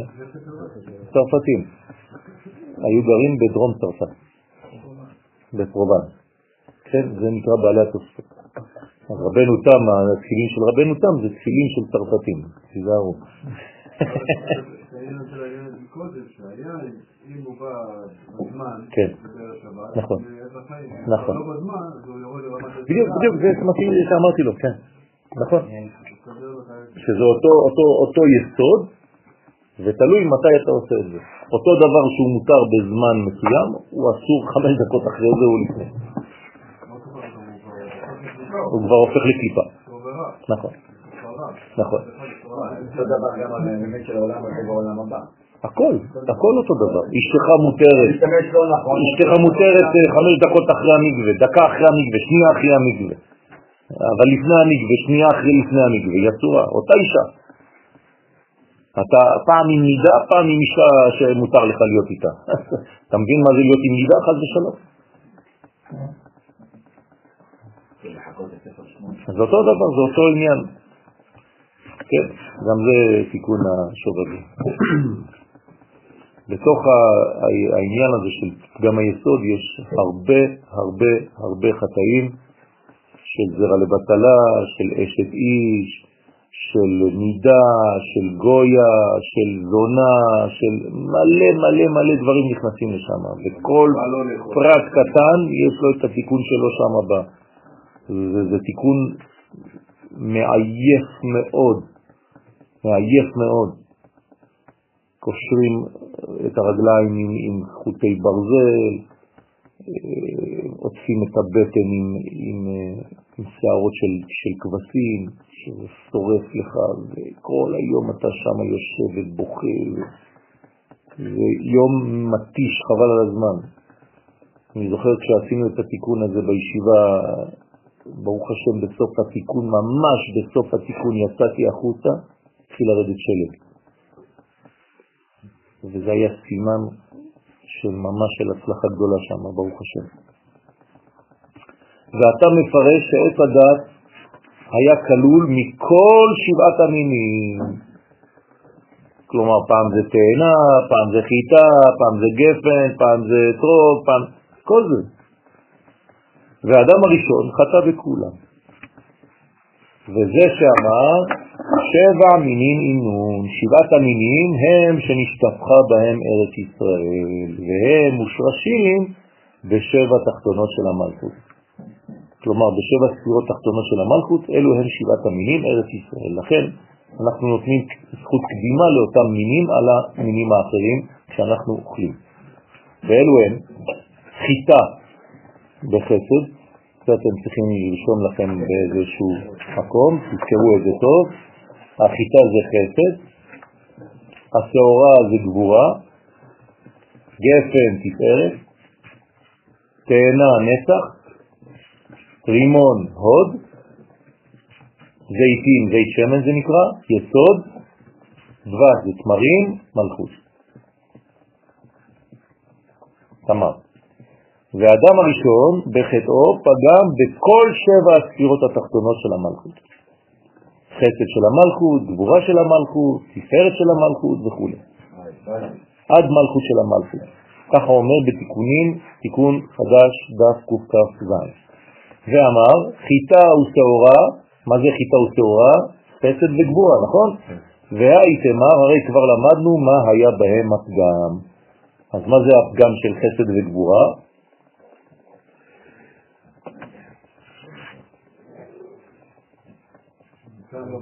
יפה. את, אתם זוכרים מה זה חסד בתורה. נכון, נכון, נתינה לא לאדם הנכון ולא בזמן הנכון. אז זה נקרא חסד, זה אותו דבר, זה כמו חד ושלום יחס אינטימי שהוא לא קשר, זה נקרא חסד. כי ייקח איש את אחותו חסד הוא. חסד. נכון, אז צריך לדעת מה אתה עושה, איזה, איך אתה מתנהל. כלומר, מה זה בעצם פגם? זה חסד במקור שירד, כך אומר הבעל שם טוב, זכותו תגן עלינו אמן. מה זה חטא? אין חטאים בשורש, רק כשזה יורד לעולם זה מתלבש בלבושים בישים, בלבושים בקליפה. זה ההחטאה. אבל במקור הכל כשר, הכל בסדר גמור. מאת השם לא תצאנה הרעות והטוב, אבל הבעיה זה כשזה יורד ומתלבש בלבושים דאי עלמא.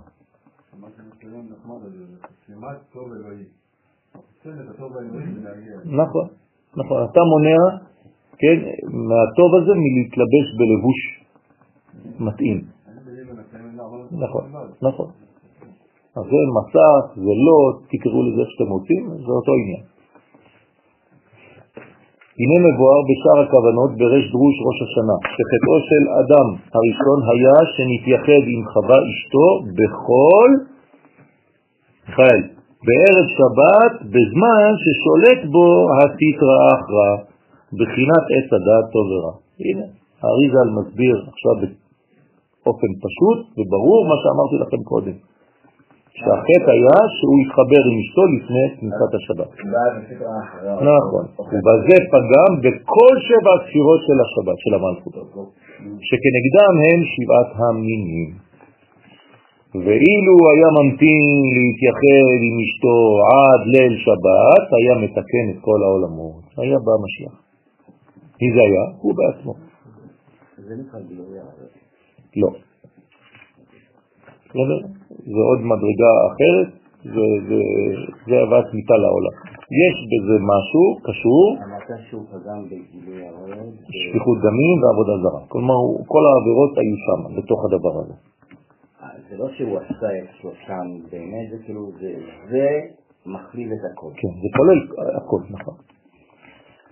לגבי משה רבנו, אם- אדם הראשון פגע בכל אה, שבע הספירות האלה, של המלכות, נכון, אז הוא היה, אם לא, הוא היה המשיח עצמו. נכון. אבל משה רבנו למעשה הוא המשיח הראשון שלנו. לא, לא, אדם הראשון. אדם הראשון, חסיד היה, ככה אומרת הגמרא. אוקיי, פלוני. תפקידו של משה רבנו בעצם בקטע הזה הוא... אדם, האדם הראשון הוא כולל את כל מי שיבוא. אוקיי, הרי השם אדם זה אדם, דוד ומשיח. משיח. יש הכל בתוך האדם. איך משה יכול להופיע יום אחד בעולם אם הוא לא היה כלול באדם הראשון? בסדר? ודרך אגב, גאולה בגמטריה האדם. הבנתי שלעתיד לבוא, מי שיגאל אותנו זה נשמתו של משה רבנו. אותו דבר. כלומר, זה האדם הראשון, מתוקן. נכון. נכון, כולם זה... איך, אומרים על, יופיים? כשרוצים לומר, אומרים שדיוקנו, יופיו, כן, של יעקב היה. כמי? כאדם הראשון. שופרא דיעקב כשופרא דאדם.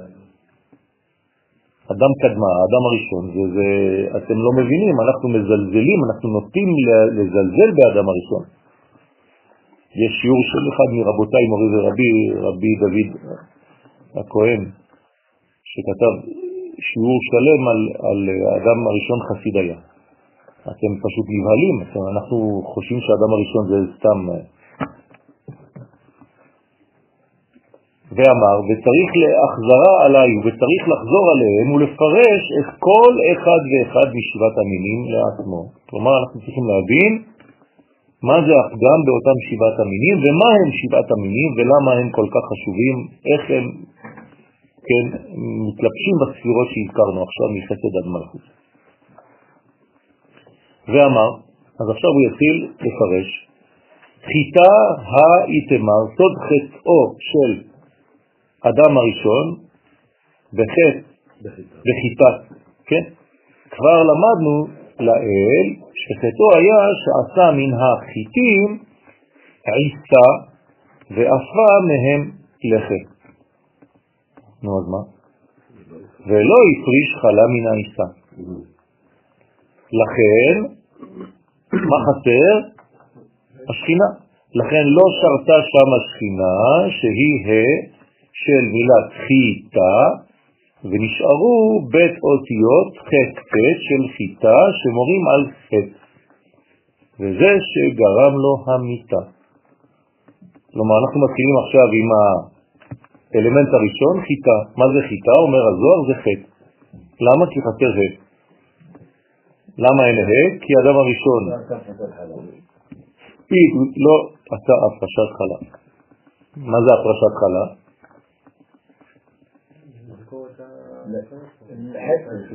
מה? משכורת? לא, את החלק של הקדוש ברוך הוא, מ... כמה אלמנטים בעולמנו שייכים לנו? יפה.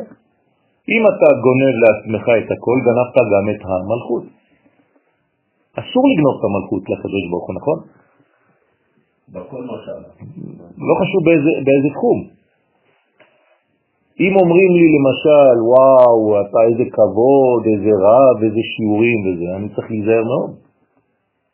אני מיד צריך לה, לה, להחזיר לאנשים, וזה לא שלי, זה של הקדוש ברוך הוא, זה חוכמת התורה, זה לא, אני פשוט משתדל. אם אני לוקח את הכבוד לעצמי, חז ושלום, ואני מלמד כדי שיגידו, וואו, איזה גדול, הוא איזה זה, אני חז ושלום גונב את המלכות, חז ושלום, זה דבר חמור מאוד. צריך להיזהר מאוד, לכן קל מאוד ליפול בגאווה כזאת, אצל תלמיד חכם, שהוא לוקח את הכבוד לעצמו. הוא כל הזמן צריך להזכיר שזה תורת השם, זה היופי של התורה. איך עושים את זה? פשוט כל כמה דפים, כן? תגיד לתלמידים שלך, אני כל הזמן מתפעל מהחוכמה של התורה, איזה השתבח שמו של הקדוש ברוך הוא, תראו איזה חוכמה עמוקה. לא שאני מייחס את זה לעצמי, אני אומר, אה, אני טוב. כן, צריך להיזהר מאוד, כי המלכות שלך היא, ואתה תמלוך על הכל. אז אפשר לגנוב את המלכות בכסף, אפשר לגנוב את המלכות בכל מיני צורות, שאתה לוקח את הדברים לעצמך, את כל עשר המדרגות, ולא נותן אחת, מחזיר אותה למערכת. כי אם אתה מחזיר את המדרגה האחת על המערכת, משם תבוא עוד יותר ברכה. רק אנשים פוחדים, הם לא מבינים את זה. כי זה לא הגיוני. אז זה חיטה. אז מה זה האלף? מאיפה היא נובעה האלף הזאת? הרי זה ח' וט'. אז למה הוספת לי א' כדי שזה יהיה ח'? אז מה זה האלף הזאת? במקום ה' הופיע א', מאיפה? זה ברור שאתה מגלה אותה או שלא. אם גילית זה ה', אם לא גילית זה חוזר לאלף, השורש. נכון. אם גיליתי זה א', אם לא גיליתי זה עץ, זה י'. עשר. זה כפיסות. א' זה יכול. חשבתי על משהו אחר, הרב. נו, על מה חשבת? בין א' לה' זה ארבעה, זה י' ק'. נו. אז אתה- אז הוא אז הוא לא גילה את י' ק' ו' ק'. הוא צריך להיות אחר. זה החלק שהוא לא נתן. תשע לי אחד לא. יפה. איך? האמת שזה הכולל, זה האחד שהוא לא נתן. וכל מה שהוא לא נתן מופיע באלף הזאת. זה לא שזה עוד אות. זה האלמנט הזה שהוא פשוט לא גילה אותו בעולם. היה צריך לגלות אותו דרך הה. הוא השאיר את הפוטנציאל הזה במקור, כמו שאמר יאיר, שזה החלק האלוהי הזה, והוא נמצא, אבל לא גילית אותו, לא הופעת אותו במציאות, לא נתת לו נפח שיהפוך לה. לכן, חד ושלום, החטא והטט שנשארו מחיטה, הפכו להיות חטא. מה זה שעורה? סוד חטאו של אדם הראשון בשעורה היה, איזה ספירה זאת? יפה, כי שעורה אותיות שעור ה'. תשימו לב, עוד פעם ה' מופיעה שעור ה' או שיעור ה'. דהיינו דעתיק ה' משיעור דילה. הוא פשוט הוציא את ה' מהשיעור שלה. מה זה מהשיעור שלה? מה זה להוציא ה' מהשיעור? מהמידה. שהפריש את המלכות שהיא האחרונה של השם הוויה מזעיר אנפין. כלומר הוא ניתק את האישה מבעלה, חס ושלום. אז זה נקרא שיעור ה' שעורה, זה ניתוק ה' האחרונה מהשיעור. במרכאות הוא לא עשה לשם ייחוד קודשא בריחו שכינתה, אלא לשם ניתוק, חס ושלום. נכון. מלהיות שיעור קומתה כקומתו, שאם היה ממתין להתייחד עד ליל שבת, היו זום חוזרים פנים בפנים. אחד האנשים יכול לדעת מה זה שבת. כי... נכון, הוא נולד, הוא נברא. ביום הזה הוא נולד, הוא כבר את כל נכון, החטאים האלה, נכון. כל הפשלות האלה, נכון. במקום זה, איך הוא צריך לדעת שהוא היה צריך לחכות לאיזה זמן, הוא עד הזמן הזה לא קיים בכלל, הוא לא ראה אותו בחיים. נכון. שאלה מצוינת. הגמרא מתייחסת לזה בהקשר של חנוכה. לא פחות ולא יותר. מה כתוב שם? איך זה ההקשר של חנוכה? יפה. אבל מתי הוא ראה שהעולם נחשב? אחרי החטא. כלומר, הוא חטא וראה שהעולם נחשך. אז מה הוא אמר? שמה בגללי העולם נחשך. עד שהוא הגיע לחודש טבת, שזה גם חנוכה, עדיין. נכון? ומה עשה שם? כלומר, לתקופת טבת כתוב, שזה גם כסלו וגם טבת. מה עשה? נכון, אבל מה הוא עשה? מה כתוב בגמרא?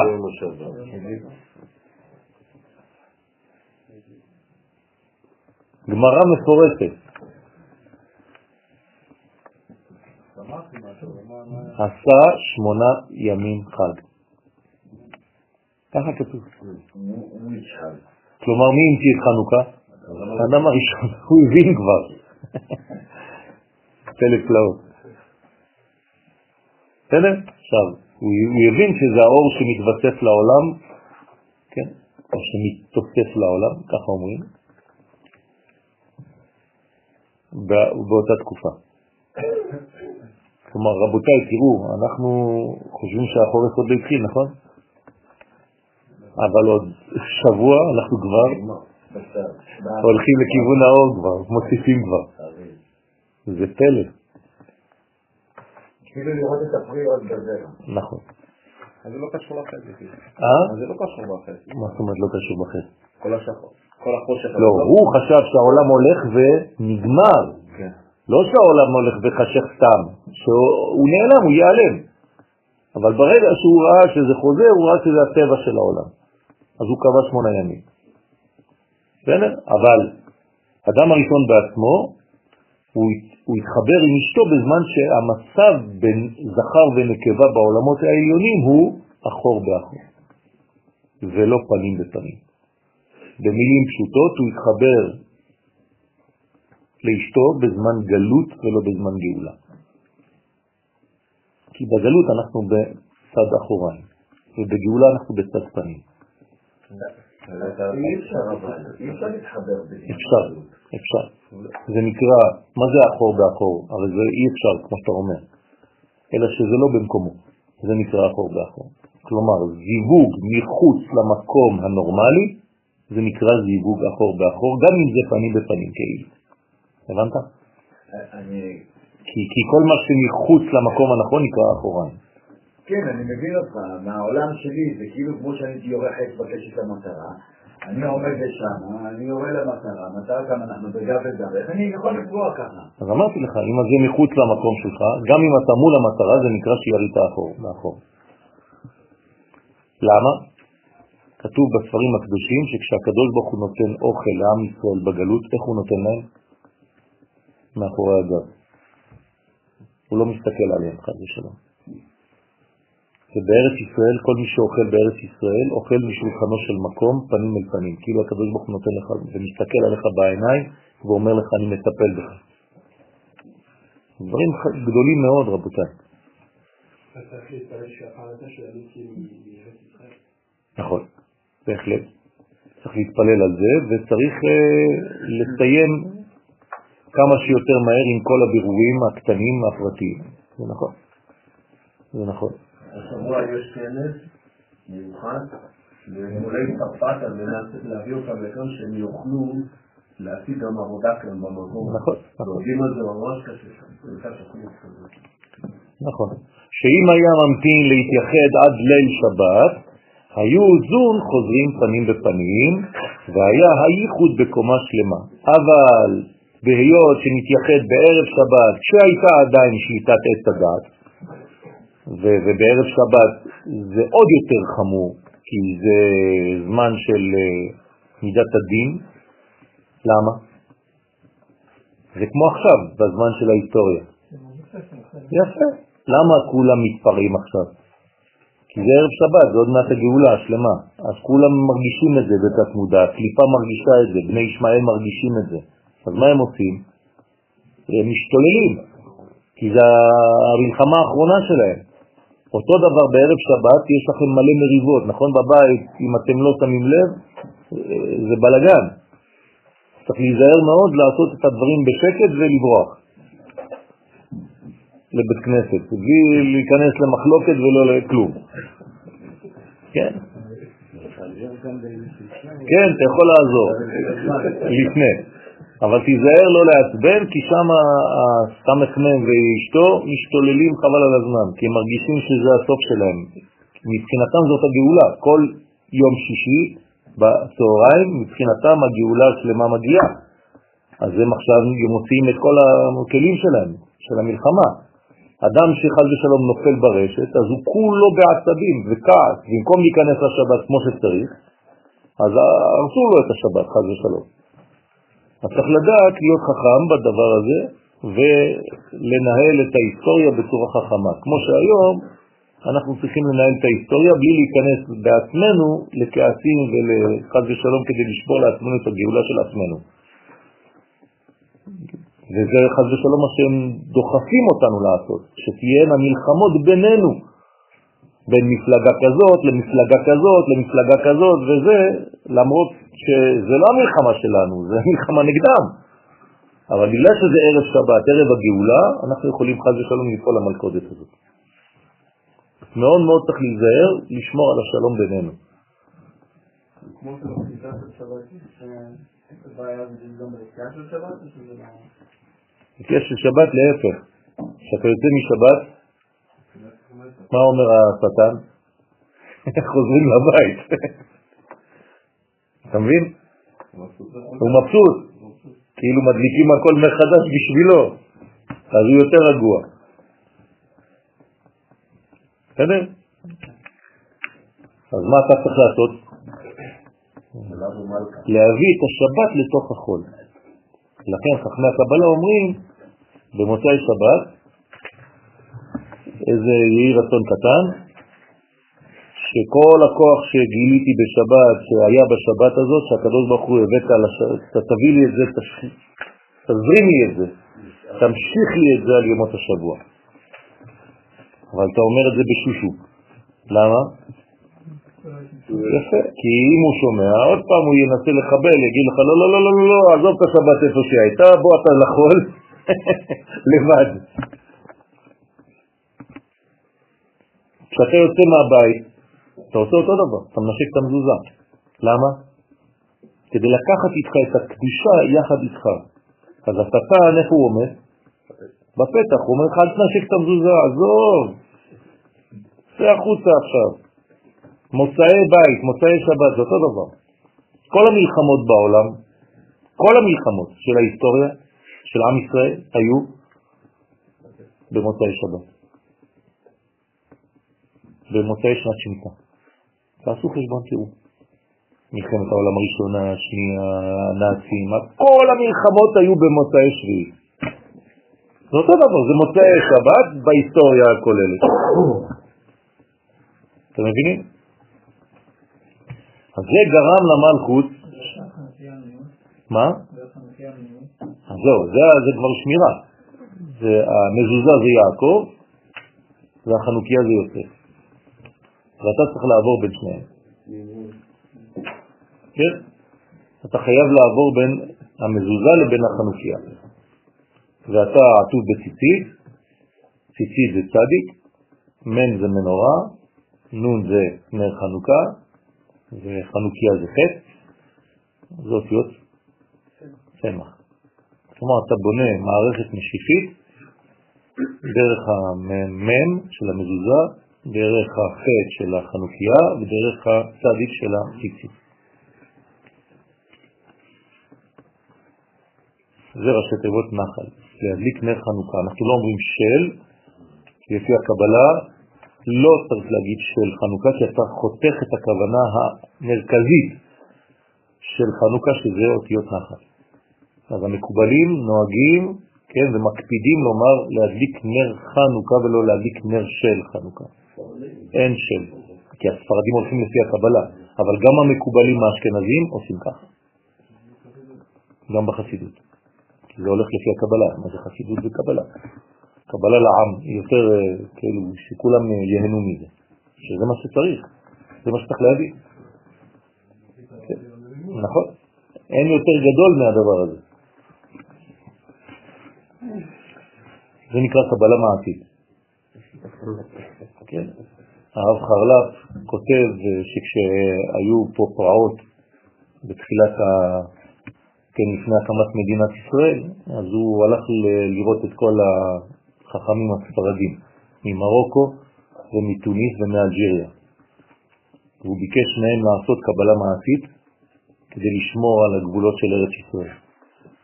הוא אומר שהתחילו לעשות והסטרא אחא התגברה כדי למנוע מהם. אבל תבינו ש, שכולם היו ביחד, הם היו יודעים שחכמי ספרד יש להם כוח בקבלה מעשית, כי כולם היו עוסקים בזה, וחכמי אשכנז היה להם כוח בחוכמה העיונית. ובשילוב ביניהם, כן, זה היה פיצוץ, אף אחד לא יכול עליהם.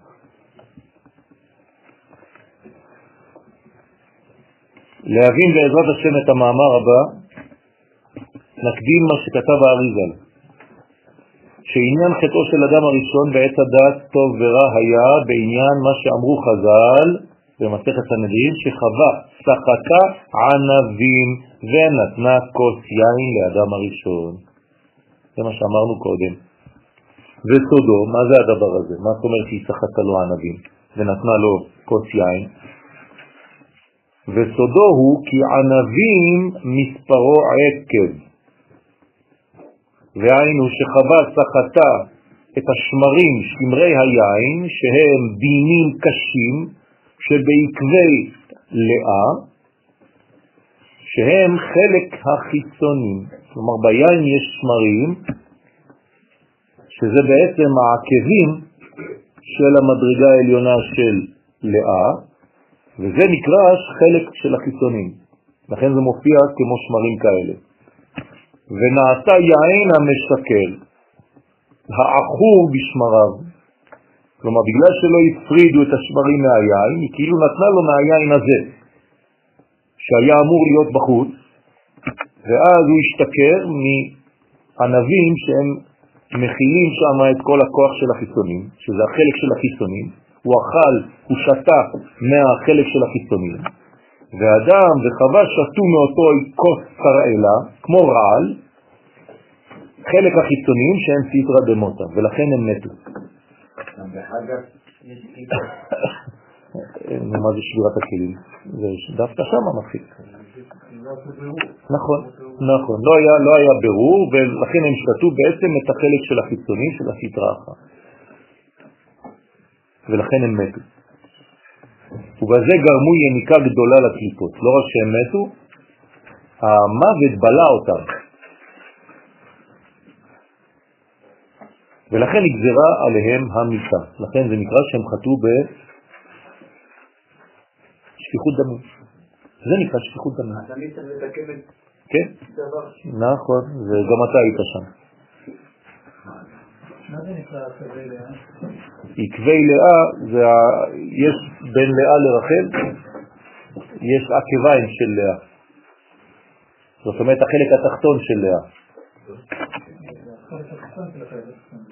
נכון, שזה היה אמור לצאת החוצה, וחז ושלום הוא נכנס והתחבר בלי ברור. זה כמו שלקבל חוכמה בלי לעשות ברורים. כמו שאמרנו פעם שעברה, אם אתה מקבל חוכמה ואין לך מידות טובות, אז החוכמה שלך הופכת להיות מסוכנת. אתה מלמד עכשיו באוניברסיטה מחבלים, נכון? איך מחבלים נכנסים לאוניברסיטה? אין סלקציה בכניסה, נכון?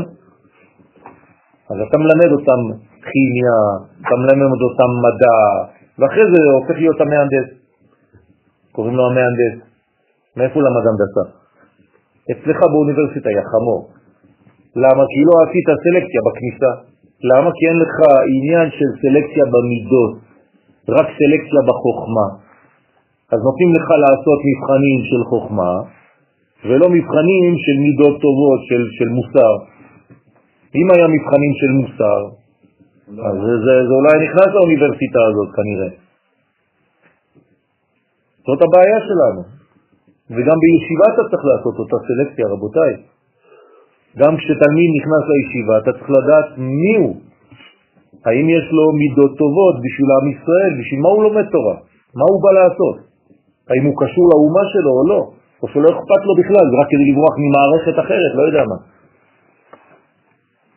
שמרים של של מדרגת לאה זה בעצם ממש בחיבור. בין נכון. נכון, אבל זה, זה, זה דורש בירור. נכון, נכון, בוודאי. הרי יציאה משם זה כבר חז ושלום ירידה למוות, כמו שהוא אומר. בוודאי. ויצא יעקב מבאר שבע וילך חרנה. זה הולך חרנה. אם אין לך מידות טובות פה, זה חרן, זה חרון אף. אתה חייב לתקן את המידות. למה אנחנו אומרים תיקון המידות? כדי לעשות בירור ממה שיורד, כי יש מדרגה שאם אני לא משתמש בה כראוי, חס ושלום נהיה הרסנית. כי זה, כל הקטע העליון זה שייך לקדושה. בעקב יש בעיה שצריך לברר את זה, שצריך לדעת מה שייך לקודש ומה שייך אחרא, לכלב תשליכון אותו. ביציאת מצרים לא חרץ כלב לשונו, למה? מה זה יציאת מצרים? זה אותו דבר, יציאת מצרים זה יציאה מהבינה, נכון? זה חסד. זה המצר, מצר הגרון. אם אתה לא עושה סלקציה שם, ראו כי רען נגד פניכם. אז מה עושה משה? הופך את הרעה לברית מילה, לדם מילה. במקום שיהיה הרג ודם, הוא הופך את הכל לברית מילה. כלומר, החודש של חודש ניסן, איזה כוכב שולט? מאדים. זה היה אמור להיות רק מלחמות, מאדים זה מלחמות, מרס. כן? אז מה, מה, מה עשינו מזה? ברית מילה. תיקנו את זה, הפכנו את זה, הכנסנו את זה ללבוש של קודש. אז גפן, עכשיו עשינו חיטה שעורה, גפן, לפי הפסוק, כן? גפן, חטאו של אדם הראשון בגפן היה. סחטה ענבים בירשו אחרה, שחווה סחטה ענבים שהם הדינים שברשות הסתרה אחרה. כן, מה זה לסחוט? זה כמו בירור, זה להוציא תמיד, אבל לא שייך. ועבד יין נסך, ובזה עשתה יין נסך, כי זה היה חלק החיצונים, חלק הסמ"ם. אז אסור, אסור לנו היום לשתות יין נסך. למה אסור לשתות יין? למה זה כל כך חמור? מי שלא מבין אומר, מה זה אותו יין, מה אכפת לי שגוי יסתכל עליו או גוי ראה אותו או גוי נגע בו.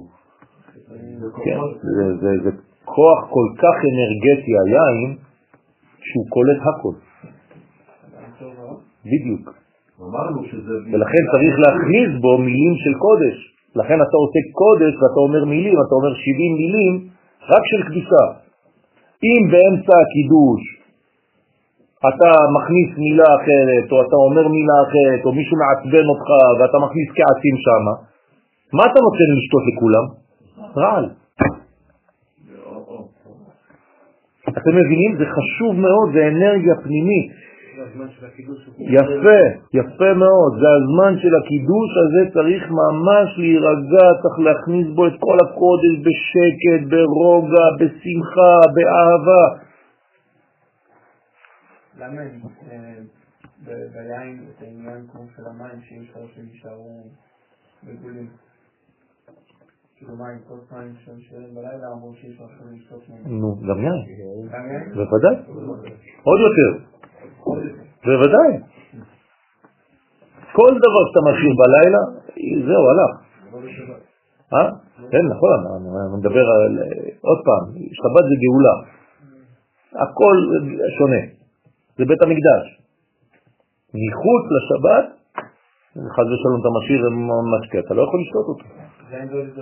יותר מזה, אתה פותח ברז חוץ משבת, בבוקר, אתה נותן לשפריץ הראשון ללכת, אסור לך לשתות מהשפריץ הזה. במוצאי שבת, סגולה, לשתות יין מהשלוק הראשון. כי זה מה שנשאר לכם מכל השבת בתוך הצינורות, תשתה את זה. אדם ו... מה? מי שתה את הקידוש על השולחן כל הלילה? הלך. לא, בשבת אני יכול לשתות. כן. אבל עדיף לחסות תמיד, אנחנו נכסים, תמיד. תמיד אנחנו שמים את הצלחת עליו או משהו עליו, תמיד. אם זה לא מכוסה, לא שותים. נכון, אנחנו לא שותים למרות שבשבת אין טומאה, אבל אנחנו לא, לא, לא נהגים לשתות.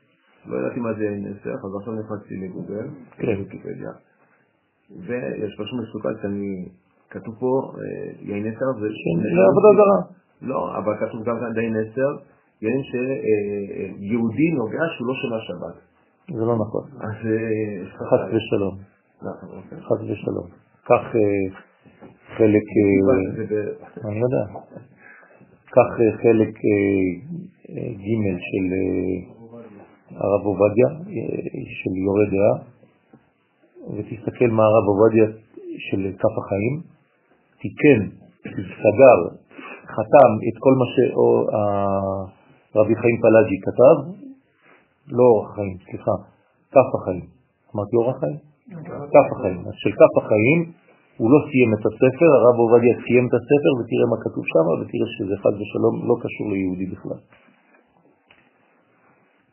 ואדם וחווה שתו מזה היין, ואית עביד אילנה דטוב ורע.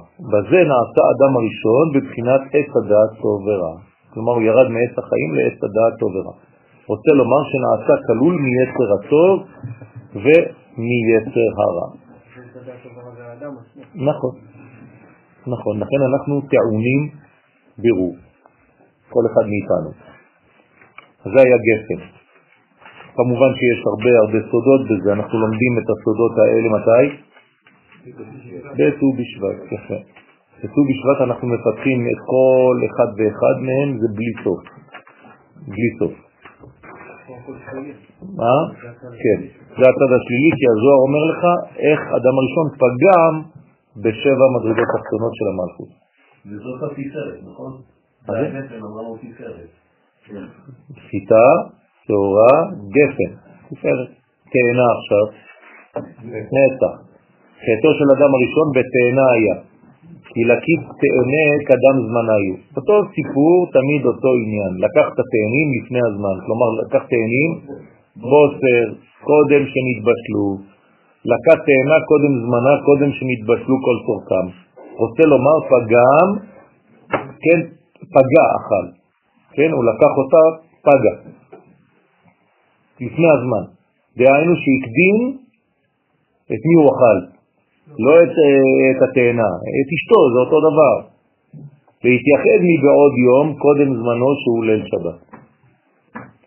ולא המתין עד ליל שבת, וגרם בזה אחיזת החיצונים בשכינה, חס ושלום. אותו סיפור תמיד, אותו עניין של מינון בזמן, דיוק בזמן. ונענש כי כך לקית הוא מעלמא קודם זמנו. כך נלקט הוא מן העולם קודם זמנו. גם הוא לקחו אותו כמו תאנה לפני הזמן.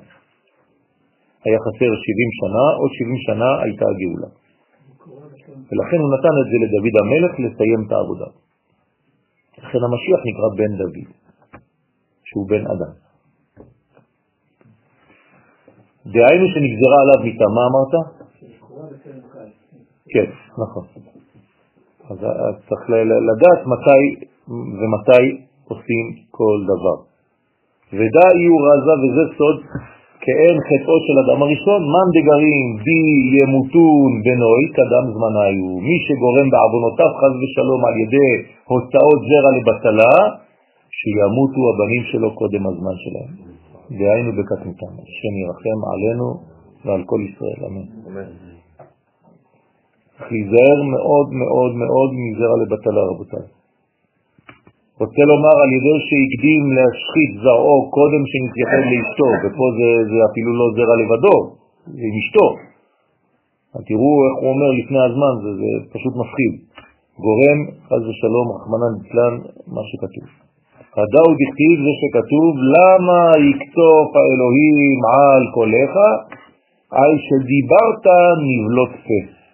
שזה הביאך להשחית זרעך, בגלל שאתה מנבל את הפה שלך, אתה לא שומר על הפה שלך, אתה בעצם מעורר את היצרים אצלך, אז זה גורם לך לשפיכת זרע לבטלה בסופו של דבר, וחיבל את מעשי ידיך. דיבול פה זה גם צלמות.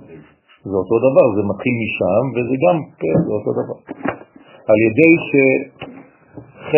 שחב"ד קיבל האדם בעוד ברית קודש. חובל וממיץ הקדוש ברוך הוא את... שהם מעשי ידיו. רזה במילה וסוד הדבר נרמז במה שכתוב לשב הכיתי את בניכם וגומר.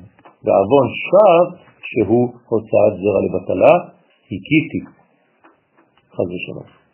ובגינדה בשביל זה נאמר לא תישא את שם השם אלוהיך לשב, שלא תגרום לשכינה הנקראת שם השם, הנקראת שם השם, הסתלקות ודחייה בשביל עוון שב של הוצאת זרע לבטלה. חמור מאוד מאוד מאוד. רימון, חטאו של אדם הראשון ברימון היה, איזה ספירה? הוד. כן? כי אחר וחב. אלישע בן אבויה, הנקרא אחר, כמובן במסכת חגיגה, דף י"ד עמוד ב', חטא ברימון. רוצה לומר, כשהעלה לפרדס, כן, כשעלה לפרדס, גברו עליו הקליפות, כאין רימון שיש עליו קליפה קשה. ולא היה יכול להתגבר עליהם, והמשיכו את נשמתו למדור הקליפות.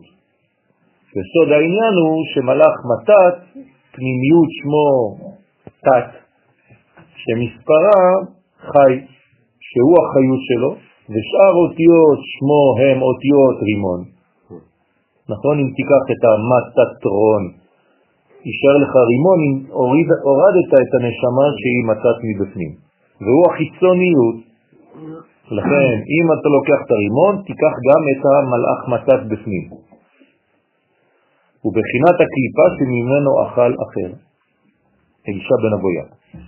וכן אדם הראשון אכל מן הקליפה, קליפת הרימון, וזה היה חטאו. כלומר, במקום לאכול את הפרי, הוא אכל את החיצוניות. לכן אומר, אומר הזוהר שהחטא שלו היה שלא למד קבלה. כלומר, הוא, הוא אכל בתורה את החיצוניות ולא את הפנימיות. כן, זה הכל, זה הכל. היה מספיק שיפגע באחד, זה הכל, כל החטאים, כל מה שאתם מכירים בעולם הזה, וגם מה שאתם עדיין לא מכירים, הכל כלול באדם הראשון. ובחטא הזה, הכל זה שם. אין, אין מה לעשות, זה שם, זה השורש, זה הבסיס להכל. אדם הראשון, אבל הוא כלי לבורא. נכון. נכון? הקדוש ברוך הוא ברא אותו חסר כדי שישלים את עצמו. נכון. במקום להשלים את עצמו, הוא המשיך את הפיתול, במרכאות. אולי הוא עשה את זה בכוונה כדי להגיע למוות. נכון, זה מה שאומרים חכמי הסוד. כדי לאפשר לנו גם כן עולם שלם כפי שאנחנו מכירים אותו היום, ולתת לנו גם כן שותפות בתוך המהלך הזה. אם לא, לא היינו פה בכלל, היינו שם אצלו ונגמר הסיפור תוך כמה שעות. כן. אבל רבי מאיר, מה עשה? תוכו אכל. מה הוא עשה עם, אחר, רבי מאיר? חבר שלו, נכון? נכון. אז מה הוא עשה? לקח את הפנימיות. כלומר, את מה שהיה חסר אצל הרב. תוכו אכל וקליפתו זרק. רוצה לומר, כשקיבל מפנימיות המתת, שהיא חיותו שפע קודש הנקראת אכילה. הבנתם מה זה ההבדל בין רבי מאיר לבין אחר? קליפתו זרק, כי התגבר על הקליפות וזרקה מעל פניו. ואמר עוד דקליפין אינון אומות העולם. כלומר, הייחודיות של אומות העולם זה הקליפים. אה, כן, נכון.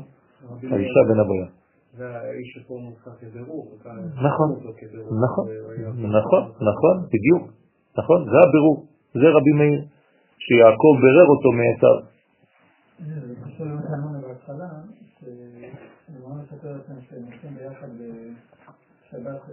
נכון, נכון. נכון, תחום שבת. נכון. הוא אומר לו, אתה תעצור, אני ממשיך. כאילו אני כבר בחוץ, אתה עדיין בפנים. כן? אז הוא אומר לו, למה אתה לא עוצר אז בעצמך? הוא אומר, כי אין לי כבר תיקון. כך הוא אמר על עצמו. כולם כתוב, שמעתי, שאומרים למעלה, מה אומרים? שלכולם יש חוץ מאחר. כולם יש להם אפשרות לחזור בתשובה, לעשות תשובה, לתקן חוץ מאחר. צדק או לא צדק? לא צדק. אין דבר כזה. בבחינה פנימית גם הוא יכול להתקן, והוא טעה בזה שהוא נפל ברשת של היצר הרע, שאומר לבן אדם שכבר חטא, אתה אבוד, אין לך סיכוי כבר לחזור. אם בלי כוונה חיללתי שבת, אז אני אתן בדיוק, ולכן צריך להיזהר מאוד איך שאתם מדברים לבני אדם שהם עשו איזה משהו. אל תגיד להם אתה אבוד, חז ושלום אף פעם. לא חשוב באיזה מדרגה אתה נמצא, אתה יכול לחזור, אתה יכול לתקן. אסור לחתום, את, לחרוץ את דינו של בן אדם ולהגיד לו, עזוב, אתה כבר, אכלת אותה כבר. זה מהות התשובה. נכון. כלומר, מה יותר מסוכן? והצל לשטן מלפנינו ומאחרינו. מלפנינו זה לפני שחטאת. תיזהר ממנו, אבל מאחרינו זה אחרי שכבר חטאת, הוא, כבר, הוא גם ממשיך, הוא אומר לך עכשיו אתה זהו, אתה מת. לפני החטא היית יכול עדיין להתגבר עליי, עכשיו שחטאת? זהו, אתה יש לו את הבעיה שלי, זהו, נגמר.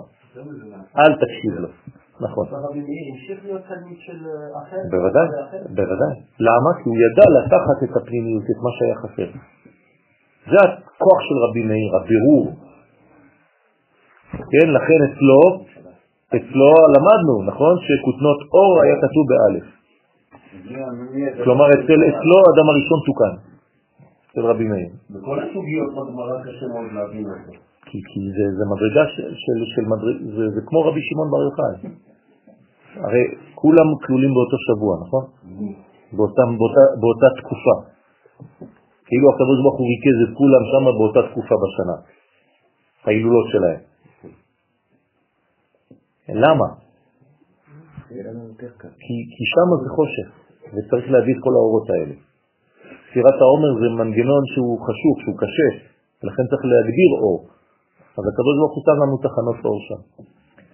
כי נשמתם היא משלוש קליפות הטמעות, חז ושלום, של אומות העולם, שזה הקליפים. ישראל מוחה ביניו, וישראל הם המוח שביניהם. שנשמתם היא מפנימיות והקדושה נקראת מוח, ולכן אנו צריכים לזרוק את הקליפים, את הקליפות, ולאחוז במוח שהוא הקדושה. בסדר? מה זה אומר? זה אומר שצריך להיזהר וללמוד פנימיות. זה מה שצריך לעשות. הרי כל החטא הזה נבע מחיצוניות במקום פנימיות. לכן אתם מבינים עכשיו מה זה עץ החיים. זה ללמוד את הפנימיות, כלומר לאכול עכשיו את המתת. אם לא, יישאר לך רק רימון בחוץ. הקליפה.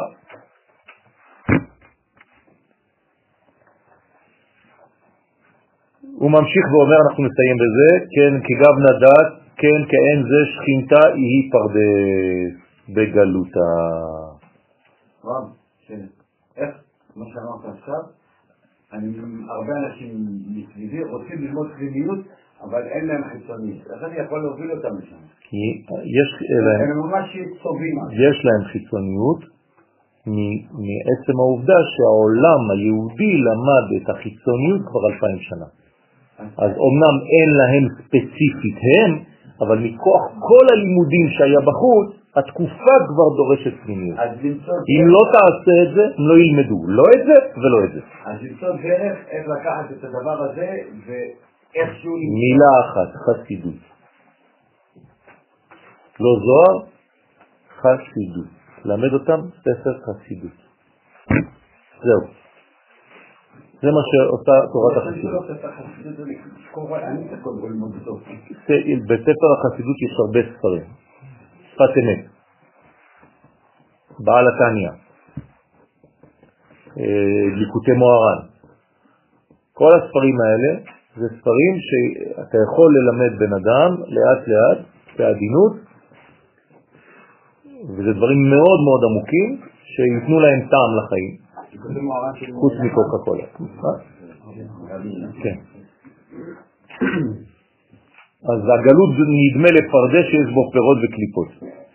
והבחינה נכנסת בגלות בין הקליפות כדי לשמור את ישראל שלא יטמעו, יטמעו, יטמעו בין הגויים. כן? להיזהר מאוד לא להיטמע שם. והיא מוחה מלגב, אגוז קרינן לה, אבל השכינה בעצמה היא המוח שבפנים, לכן אנו קוראים אותה מוח ופרי האגוז. כן? מה זה אגוז? זה, זה, זה כל הקומה, נכון? א', כתר, ג' ראשונות, ו' זעירנפין וז' המלכות. נכון. כי היא מסתתרת בגלות בין הקליפות של שלושה עולמות, בריאה, יצירה ועשייה. כאין מוח האגוז שהוא גנוז תוך שלוש קליפות שעליו.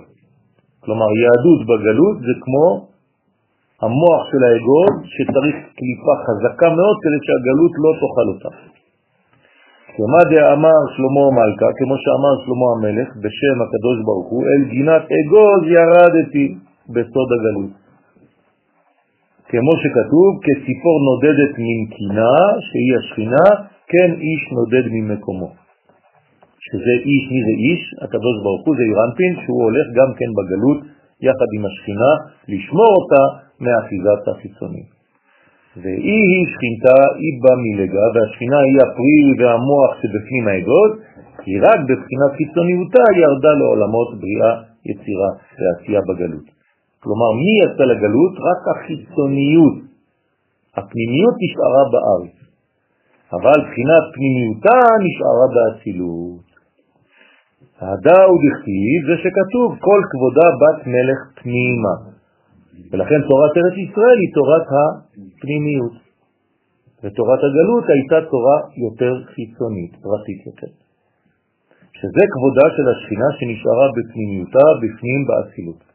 ממשבצות זהב לבושה, ושם התלבשה במשבצות זהב, רוצה לומר שהיא נשמרת בחשמל באימה שבה עניין הזהב. כלומר, יש לה שמירה שנקרא חשמל של אימא.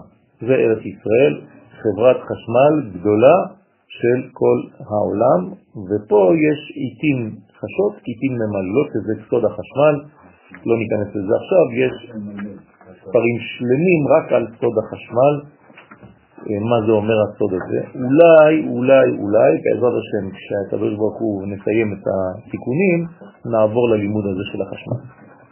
יש חמישה ספרים עבי קרס על החשמל. שבת שלום ומבורך. חנוכה שמח. שבת, אה, שבוע הבא לא יהיה שיעור בלילה בחנוכה. כן.